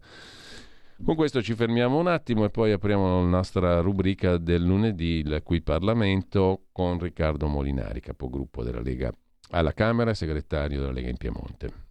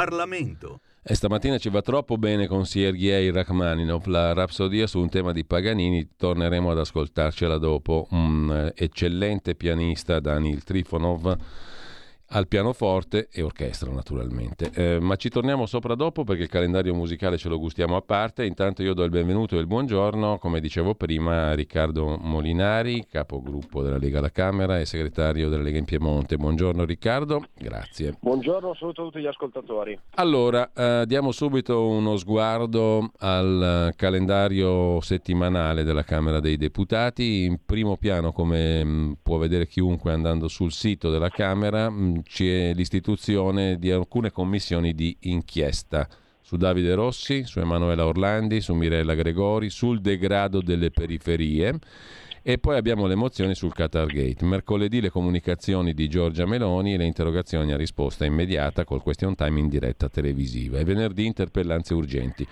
Così recita il menù grossolano. Esatto. Però ti lascio un commento perché... Mh, mm, perché anche le commissioni di inchiesta eh, suscitano qualche curiosità, naturalmente. Quella su Davide Rossi è un prosieguo della precedente legislatura, no? Esatto. Tra le altre sì. cose. Ecco, secondo te, onestamente, francamente, Riccardo, è una via fruttuosa quella delle commissioni di inchiesta, anche su casi molto controversi come quello di Davide Rossi? Ma io ritengo questo, ritengo che abbiano un senso le commissioni di inchiesta nel momento in cui eh, diciamo, mm, fanno un'analisi politica, quando vogliono o indagano su fatti politici. Ad esempio, come sapete, noi abbiamo proposto quella eh, diciamo, sul Covid, sì. perché riteniamo che sia una serie di diciamo, scelte politiche da approfondire e da capire. E in quel caso però abbiamo visto che poi è intervenuta la magistratura invece. No? Eh, io penso sì. che in quel caso diciamo che eh, dovesse essere il Parlamento a fare un'analisi di cosa potesse essere andato bene o male senza voler per forza di cose mh, individuare o ipotizzare dei reati. Ecco, rimango perplesso anche al contrario però, cioè quando ci sono invece delle inchieste penali eh, chiuse o comunque eh, che hanno dato dei, un esito e il Parlamento in qualche modo su una serie di casi diciamo, di cronaca nera continua ad aprire de- de- delle commissioni d'inchiesta più spinto spesso dal, da alcune trasmissioni televisive, magari dalla pressione della, dell'opinione pubblica rispetto che dalla reale eh, possibilità di portare alla luce elementi nuovi. Credo valga anche per il caso Orlandi Gregori questo ragionamento Bravo, che stai facendo, esatto. no? Ma sì, ma poi c'è anche ad esempio quella su Denise Pipitone che adesso non è in calendario, ma che si continua a sollecitare. Cioè, il Parlamento io... diventa una succursale di chi l'ha visto sostanzialmente. Eh, bravo, eh, ci siamo capiti. Eh. diciamo che hai detto in maniera più sintetica quello che ho cercato di obiettare io, però il concetto è quello lì. E comunque questa settimana diciamo che è una settimana dal punto di vista parlamentare tranquilla perché non ci sono provvedimenti importanti, il momento blu sarà, eh, saranno le comunicazioni della Meloni in vista del Consiglio europeo, però insomma anche qua il Consiglio europeo sarà un Consiglio che parla delle solite cose, ecco, diciamo che i temi sono abbastanza ripetitivi in queste riunioni e purtroppo raramente si arriva poi a delle soluzioni. Ecco, toglimi una curiosità Riccardo, ma cosa te ne pare di questo dibattito intorno ai nuovi diritti, alle trascrizioni dell'anagrafe, agli LGBTQ, eccetera? Non è che eh, ci si rischia di farsi dettare l'agenda da qualcuno che insomma non avrebbe titolo per dettare l'agenda, visto che insomma alla fine le elezioni le ha vinte il centrodestra, il centrodestra ha un suo programma e non mi pare che tra i punti principali del programma e anche tra i desiderata degli italiani comuni ci siano questi temi, importantissimi per carità, eh, da trattare con la massima liberalità del mondo, ma non mi sembra che in Italia si frema per questi discorsi. Forse sbaglio io, eh? frequento i bar sbagliati, diciamo. No, no, ma certamente il PD a guida Schlein eh, è ovvio che cercherà di... Eh, no, cioè, poi c'è tutta di... un'intelligenza, una, una, una, una, fascia diciamo ben rappresentata dallo sbotto di Lucia Annunziata che si è presa in una trasmissione televisiva della rete pubblica come se fosse un affar proprio, no? come se stesse parlando con se stessa e dice ma che cazzo fate al governo, dovete fare stare... Cioè, insomma, eh, un conto sono le ossessioni individuali, un conto sono i problemi certo. del paese, mi sembra. Assolutamente, assolutamente sì. Poi è chiaro che il tema è molto complesso e non può essere banalizzato come cerca di fare la sinistra, nel senso che come dicevo con la Schlein avremo un'impostazione molto ideologica, eh, quasi grillina come, diciamo, come argomentazioni, che cercherà tutti i temi di scontro eh, da porre in modo radicale in modo semplicistico. Il tema della trascrizione dei figli è un tema complicato, perché come ha spiegato il ministro Piantedosi, eh, quando si parla della trascrizione di figli nati anche all'estero da eh, due donne, cioè insomma da una eh, non, non, due figli non nascono da due donne, però cerco di spiegarmi, cioè da una coppia omosessuale, diciamo, eh, di due donne, dove una delle due donne è la madre biologica, non c'è alcun problema perché si tratta di iscrivere il figlio con la mamma.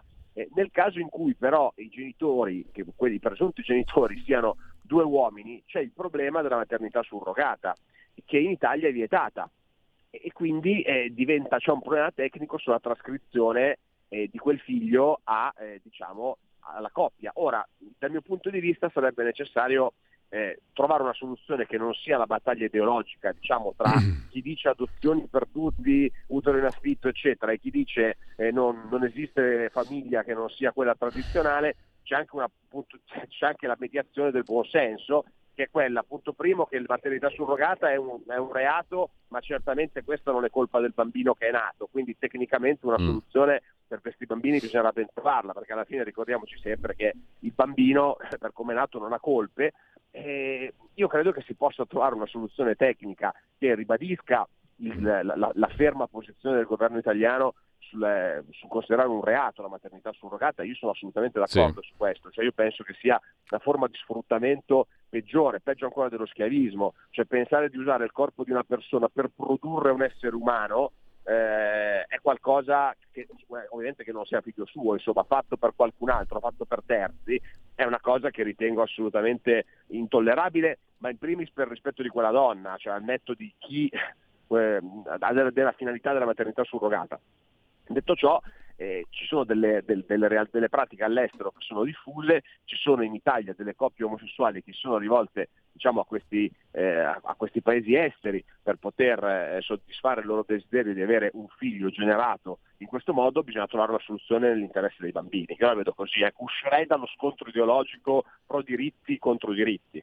Ecco, tutto questo rischia di oscurare poi l'agenda economico-sociale eh, e le questioni importanti come la riforma fiscale, come per certo. esempio il rilancio dell'economia, che sono i temi sui quali credo il centrodestra si giochi di più il suo futuro. Ah, a certo. proposito, um, c'è una notiziola adesso che... Notiziola, perdonami, non è una notiziola perché purtroppo abbiamo sperimentato che questa cosa qui pesa e come, già nel 2011 di cui si occupa oggi Mario Monti sul Corriere della Sera con una tesi abbastanza interessante. Affastello un po' di cose Riccardo, però insomma Mario Monti dice noi siamo più fortunati della Francia perché in Francia c'è un presidente eletto dal popolo che quindi deve presentare un programma e deve renderne conto bene o male e se non ne rende conto poi viene anche contestato. In Italia siamo più flessibili, tant'è vero che con eh, il presidente napolitano è stato possibile fare cose molto più pesanti che non in Francia, ma senza problemi perché il nostro duttile sistema si presta meglio all'arbitrio, diciamo, all'autoritarismo. È una, cosa, è una tesi abbastanza interessante. Comunque... No, beh, è la, una confessione che conferma diciamo, quello che abbiamo sostenuto eh sì, una decina d'anni.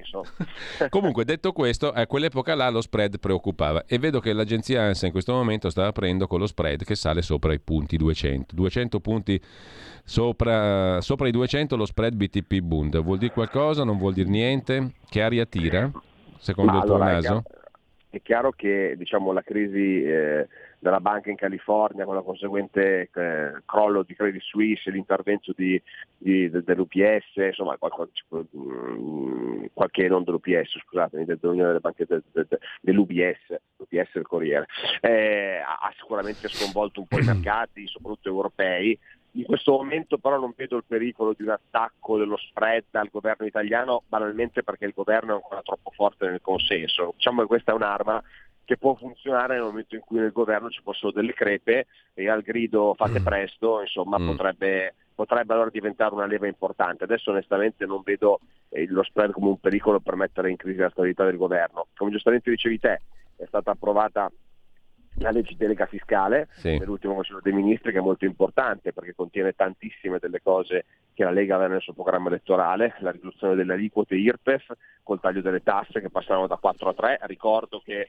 erano passate da, da 5 a 4 grazie al nostro intervento nel governo Draghi e dove avevamo sventato anche la patrimoniale sulla casa, questo va sempre ricordato mm. perché di cui ovviamente non c'è più traccia in questo disegno di legge delega fiscale, eh, l'introduzione della cedolare secca anche sugli immobili commerciali che avevamo sperimentato per un anno col governo Conte 1, sempre sono state chieste e hanno avuto ottimi risultati, l'estensione della no tax area e eh, della flat tax incrementale anche per i lavoratori dipendenti, è una cosa importante, poi c'è tutta la revisione, ehm, il superamento degli studi di settore, degli ISI, e poi c'è diciamo, tutto l'aspetto della riforma della cosiddetta tax expenditure, cioè di tutti i bonus fiscali per, da utilizzare per un taglio diciamo, generale delle tasse.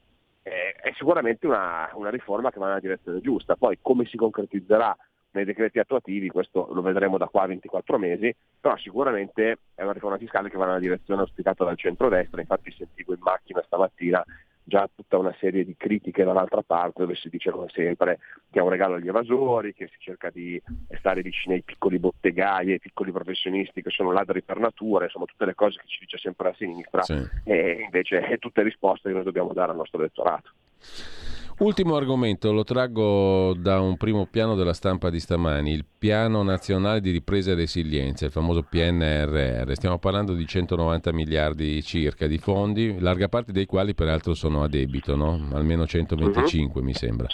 Allora, mh, mm, oggi la stampa scrive che il Piano Nazionale di Ripresa e Resilienza, il PNRR, è in ritardo, è una corsa contro il tempo, poi c'è De Luca che come al solito dice che i soldi finiranno solo al nord, se ci sono perché mh, in, al sud c'è difficoltà a mettere in atto dei progetti. Allora io vorrei capire come la mettiamo con questi soldi che non sono pochi in teoria, che sicuramente sono largamente a debito, per cui bisognerà restituirli e che si fa un po' fatica a capire dove stiano andando e cosa stiano producendo. Come la mettiamo su questo PNRR? Allora, De Luca dice una mezza verità e una grande bugia, nel senso che la mezza verità è il fatto che effettivamente ci siano dei problemi per i comuni, e questo non solo al sud però, a mettere a terra i progetti perché eh, esatto, perché comunque il PNRR ha delle scadenze, ha dei costi eh, anche di realizzazione, di programmazione, di, di, di, perseguimento dei risultati che necessitano una piena operatività dal punto di vista economico di tutti quanti gli enti locali e gli enti locali hanno delle difficoltà economiche sulla spesa corrente intendo, cioè noi ci troviamo ad avere enti locali che hanno tantissimi soldi diciamo, sulla spesa di investimento, tra cui i fondi del PNRR, ma sono molto eh, astrozzati diciamo, sulla spesa corrente che è quella che permette di eh, poi operativamente realizzare, realizzare, i progetti. Infatti proprio per questo noi siamo stati come Lega gli unici che diciamo, nello show televisivo del Question Time alla Meloni la settimana scorsa invece che cercare di eh, parlare temi eh, divisivi o di temi diciamo, identitari abbiamo posto proprio questo tema. Cioè alla Meloni abbiamo chiesto proprio questo, cioè cara Presidente del Consiglio ti segnaliamo che ci sono una serie di difficoltà operative degli enti locali, eh, sia al nord che al sud, ovunque, per cui servono diciamo, più risorse, servono degli interventi per mettere i comuni nelle condizioni di adempiere anche agli obiettivi del PNRR. Quindi questo è il problema. La, che, la bugia che invece dice eh, De Luca è il fatto che i soldi vadano solo al nord, perché in realtà è l'esatto contrario.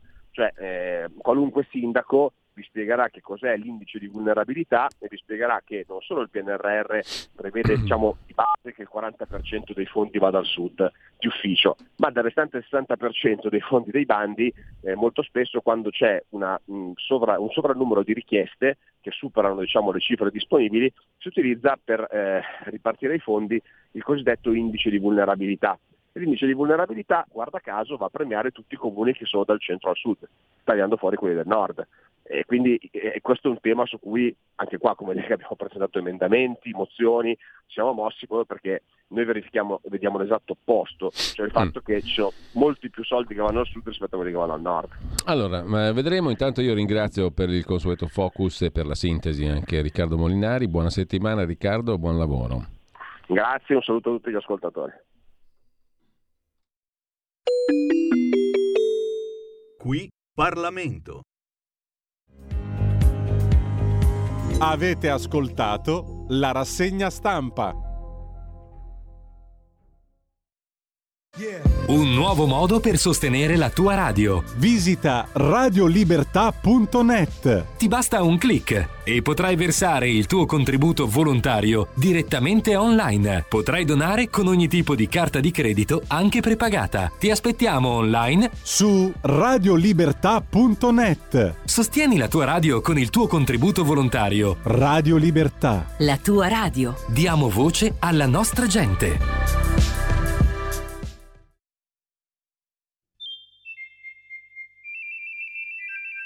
Va ora in onda La grande città con Carla De Bernardi. Si può vivere anche a Milano cuore della città, c'è tanta gente in giro per le strade. E siamo al 20 di marzo e siamo nel pieno, oggi siamo nel pienissimo oh, delle 5 giornate di Milano, dal 18 al 22 di marzo, sebbene fosse il 1848. Buongiorno Carla De Bernardi, grazie per essere con noi anche quest'oggi. Allora. Buongiorno carissimi a tutti, buongiorno Giulio. Allora, eh, ci parlerai tu dettagliatamente di questo, anche sulla scorta del, del tuo libro, Storia di Milano, edito da Iacabuc, che ricordo sempre con grande piacere e lo ricordano anche molti ascoltatori e ascoltatrici che se lo stanno leggendo con gusto e poi mi scrivono dicendo ma quanto interessante è questo libro. Lo è perché è anche narrato molto bene, molto brillantemente e consente non solo di avere la storia di Milano sotto mano, ma anche la storia in senso più ampio, come ci dimostra questo argomento di oggi, no? Perché le cinque giornate di Milano furono in realtà una delle manifestazioni di eh, ribellione di quello che fu l'anno top per le ribellioni ottocentesche, il 48, che non a caso divenne anche un proverbio, no? È successo 48, un 48, un modo di dire. Perché? Perché in giro per l'Europa si manifestavano mh, eh, le mh, intolleranze ai regimi dispotici, autoritari, al mon- alla monarchia assoluta. Non a caso noi abbiamo l'antenato della nostra Costituzione che nasce proprio nel 48, lo Statuto Albertino che per alcuni discutibili aspetti è ancora in vigore con la Costituzione della Repubblica Italiana. Mi riferisco per esempio alle nomine di senatori a vita e compagnia bella. Ma comunque al di là di questo, nel 48 mh, mm, i popoli si risvegliano e quella di Milano fu effettivamente una delle rivolte più popolari in questo senso, cioè alla quale parteciparono di più i cittadini comuni, il popolo vero e proprio. Non è un modo di dire, mi sembra, no Carla? Fu proprio no, una roba di popolo. Voglio dare una informazione di servizio a chi eh, può farlo. Io lo farò oggi alle 11. Sì.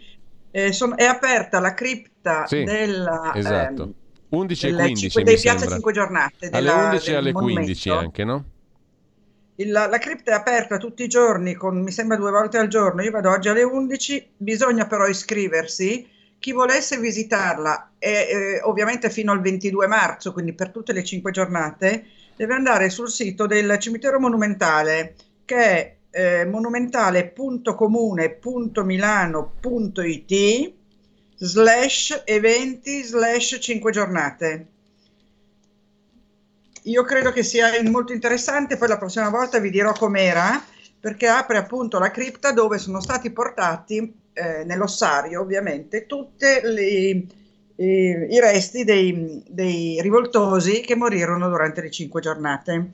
Come hai detto tu, sì. lì, eh, in quel momento l'Italia era, era, in mano in larga parte a, a regimi autoritari. Diciamo che l'antefatto delle cinque giornate risale al 1820, quando ci furono i moti carbonari al sud, quando Silvio Pellico nel 22 finì allo Spielberg con Maroncelli, eccetera, eccetera. Eh, insomma, eh, parte, parte, da lì il vento rivoluzionario, perché sappiamo che il Lombardo-Veneto fu istituito dopo il um, congresso di Vienna, no? quando mm. il nostro caro Napoleone, di cui parleremo ampiamente quando sarà il suo anniversario di morte, quindi il 5 maggio, ricordati che parleremo sì. di quello, ehm, viene costituito il Lombardo-Veneto praticamente con due eh, capitali, una a, in Veneto e una a Milano, e a Milano si insedia il feldmaresciallo Radetzky, che non era un simpaticone, eh, anzi era veramente uno stronzo per dirlo in termini. Eh, e non è, non è, più il regime, eh, diciamo, illuminato come, di Maria Teresa e Giuseppe II. Come, come direbbe, despo, come direbbe sì. Lucia Annunziata. Hm? Come direbbe... Sì, esatto. e, e, e quindi serpeggia questo, questo spirito rivoluzionario. No? Nel frattempo si insedia una certa crisi economica, perché sappiamo che sulla base poi delle crisi economiche eh, le rivolte eh, possono scoppiare e non vorrei che succedesse anche di questi tempi, perché non, la, la, situazione in cui verso il nostro paese non è floridissima, nonostante ci dicano che il PIL aumenta un sacco di cose, ma insomma diciamo che c'è tutta una, una fascia di persone che non se la spassa per niente bene. Comunque, ehm, altro antefatto, nel 1846 salì al soglio pontificio Pio IX, che era un papa di eh, larghe aperture, di larghe vedute. E nel 1847 a Milano arriva un arcivescovo eh, italiano che si chiamava Carlo Bortolome- Bartolomeo Ramilli, che sostituisce il von Geisdruck, che era stato l'arcivescovo eh, tede- eh, austriaco fino a quel momento lì, che non si era fatto eh, malvolere, eh. cioè von ehm, Geisdruck non era stato un personaggio, eh, diciamo, era, era, stato piuttosto apprezzato.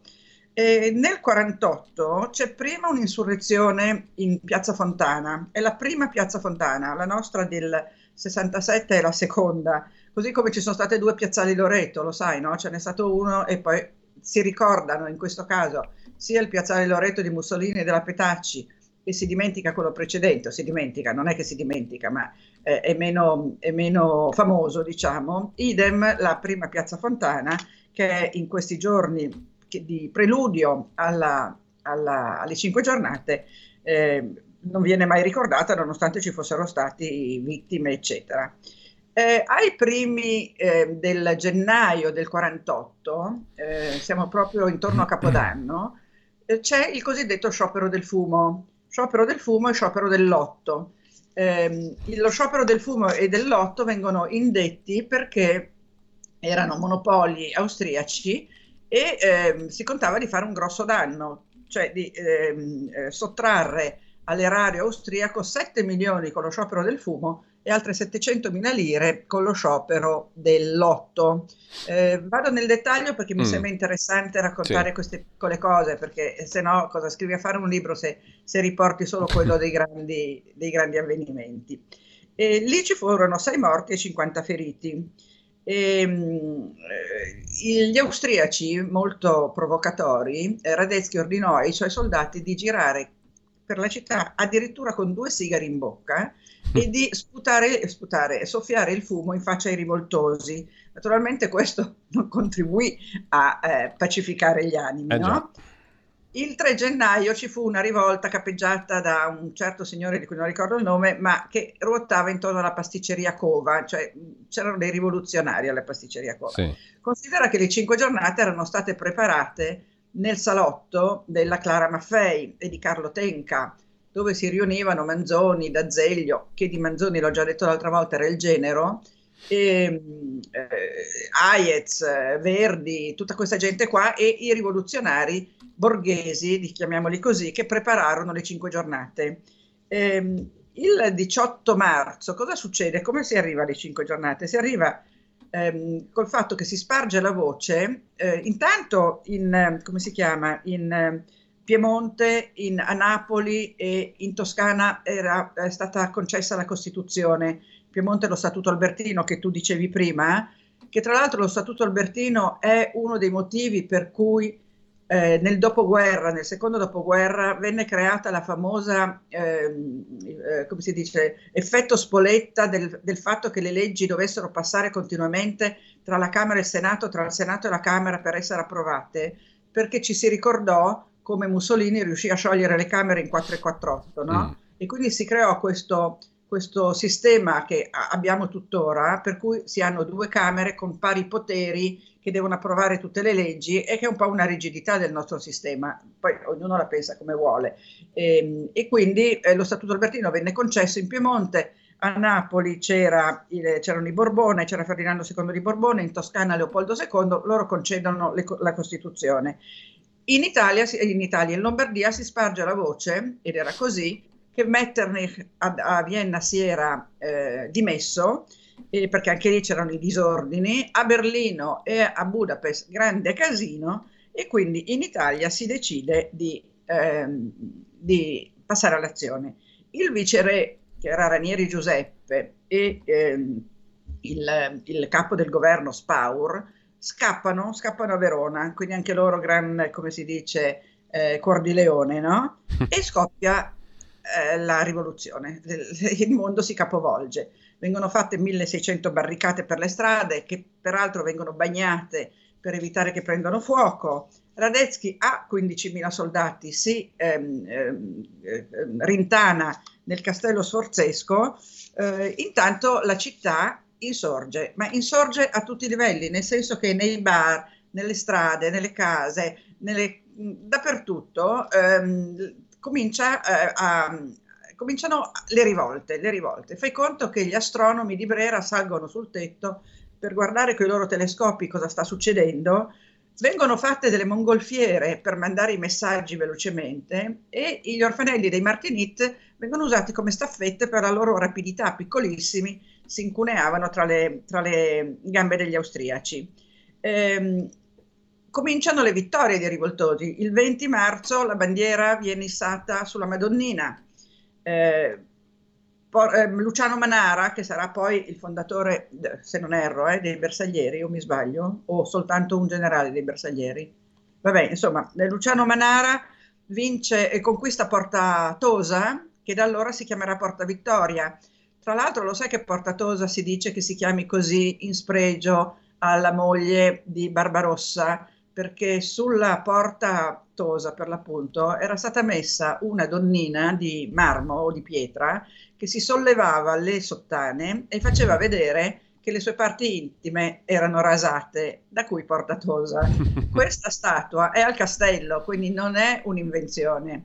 Eh, che poi fosse stata fatta in spregio alla moglie di, di Barbarossa o per altri motivi, non te lo so dire, ma di fatto c'era questa donnina Tosa diventa Porta Vittoria. Gli austriaci scappano a questo punto, scappano e si portano dietro, l'ho detto l'altra volta, il figlio di Manzoni e quindi non ci torneremo.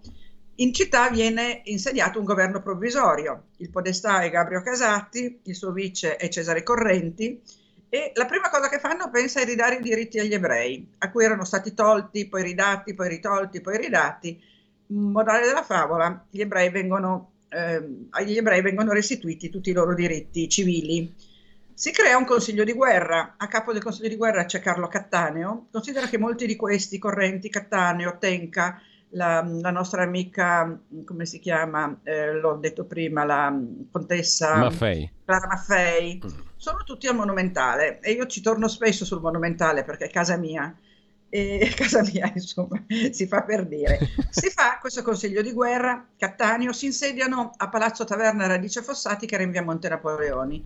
Napoleone. Sorgono praticamente due fazioni, quelli che vogliono la rivolta perpetua, a capo dei quali c'è Cattaneo, che vogliono che tutta l'Italia insorga, e una fascia più moderata che vuole semplicemente che la Lombardia venga annessa al Piemonte di Carlo Alberto il quale viene chiamato Retentenna perché lui eh, tentennava e quindi mm. il Retentenna, poi torneremo sul Retentenna più avanti perché non si ferma oggi la storia, perché noi ci fermeremo alla fine delle cinque giornate col rientro degli austriaci. E sono già le 9.30, eh Carla? Sì, lo so, e quindi poi continueremo la volta prossima perché capisci che non è un argomento. No, questo qui è un argomento possiamo... interessantissimo anche perché. Esaurire 5 minuti. Allora, visto che dobbiamo chiudere, mm. ricordiamo solo che durante le 5 giornate, arrivo... ormai a 5 giornate finite, eh, che poi sappiamo che eh, diedero poi luogo a, a, 100 giorni dopo, 130 giorni dopo un rientro degli austriaci, lo raccontiamo la prossima volta, ma arrivò a Milano Cristina di Belgioioso e che è un personaggio di tutto rispetto, una rivoluzionaria, ricchissima, lo dice anche il nome, ehm, figlia del Gian Giacomo Trivulzio, la quale arrivò con un suo esercito personale da Napoli, arrivò come se fosse Madonna che va a fare un concerto rock perché fu accolta con tutti gli onori, però arrivò troppo tardi. Però sembra che sbarcò dalla nave con cui arrivò da Napoli a cavallo sul suo cavallo bianco. Insomma, la volta prossima ripartiamo la Cristina di Belgioioso. Ecco, tra l'altro, tu citi nel tuo libro i versi di un medico poeta, Giovanni Raiberti. Sì, sì, li leggi mm. tu. E te lo leggo brevemente perché conferma Raiberti, quello che... Giovanni Raiberti. Eh, Giovanni Raiberti parla delle cinque giornate in questi termini, confermando quello che dicevamo prima, che poi gli storici hanno anche asseverato, verificato, che come una guerra disperata d'un popolo disarmato contro un'armada. Roba che fa spaventi, sciop contro i bastoni, i sas contro i canon. Esatto. Cioè, in poche parole, una, una, rivolta veramente di popolo e con una disparità di armi incredibile. E, è per questo che poi ne riparleremo, perché veramente fu uno dei casi rari, tra l'altro, non, non, non frequentissimi nella storia, in cui è veramente un popolo che si solleva. Sì, Davide Golia proprio, mm. perché insomma erano No? Gli austriaci erano in 18.000, 15.000, i, i, milanesi erano pochissimi. Dai, continuiamo la volta prossima Bene. e io adesso vado alla cripta delle cinque giornate e poi c'è anche da eh, raccontare Carla, il monumento delle cinque giornate. Eh, sì, dopo dobbiamo parlare del monumento di, di Grandi. Eh, ma cosa, che, che importanza ha questa cripta? Proprio così ci salutiamo. perché hanno portato lì, adesso poi la volta prossima Sì. vi dirò quando sono stati portati lì, tutti i resti dei, dei rivoltosi delle cinque giornate, c'è un ossario sotto Ah. E sono tutti lì i Bene. resti, capito? Allora ci, fa- ci faccio un giro anch'io perché abito da quelle parti, tra l'altro. Eh, allora, io vado lì alle comodo. 11, però ci vuole la prenotazione. Se abiti da Eh, quelle so, parti e so. passi di lì, magari riesci a infilarti. alle prima, di mercoledì, prima di mercoledì ce la farò. Ecco, e ricordati che devi andare sul sito, che è il sito del Monumentale, perché Sì. è organizzato dai volontari del Monumentale. Se ci arrivate facilmente, l'ho fatto mentre parlavamo. Quindi sul sito del Monumentale di Milano c'è il richiamo in, home page alle 5 giornate. alle Perché la cripta della- delle cinque giornate dipende dalla direttrice del Monumentale che si chiama Giovanna Colace, che voglio ricordare perché è una persona straordinariamente eh, straordinaria, ecco, straordinariamente straordinaria. Allora, grazie a Carla De Bernardi. Il sito è monumentale.comune.milano.it, lo trovate in home page, poi Sì. richiamo. Sì. Grazie a È Carla De Bernardi. Ciao a tutti, grazie. Grazie mille. Intanto tra poco con voi Alessandro Panza, Orizzonti Verticali, l'attualità politica e poi una serie di altri appuntamenti molto in- interessanti nel corso della giornata. Sulla pagina Facebook di Radio Libertà li trovate tutti. Eh, oltre la pagina, visto che dobbiamo fare manutenzione del software alle 11.05, eh, proporrà un, eh, uno scontro fra titani, Carmelo Bene e Vittorio Gasman. Non possiamo mh, fare diretta normale, ma mh, credo che questa sia una sostituzione scelta da Pierluigi Pellegrin ottima. Mentre nel pomeriggio facciamo un salto su Zoom, faccia a faccia con Domenico Cacopardo sul ciclone Ellis Line con ehm, Antonino Danna in conduzione naturalmente e tutto il resto ve lo potete trovare sulla pagina Facebook di Radio Libertà. Buon ascolto, buona mattina a tutti.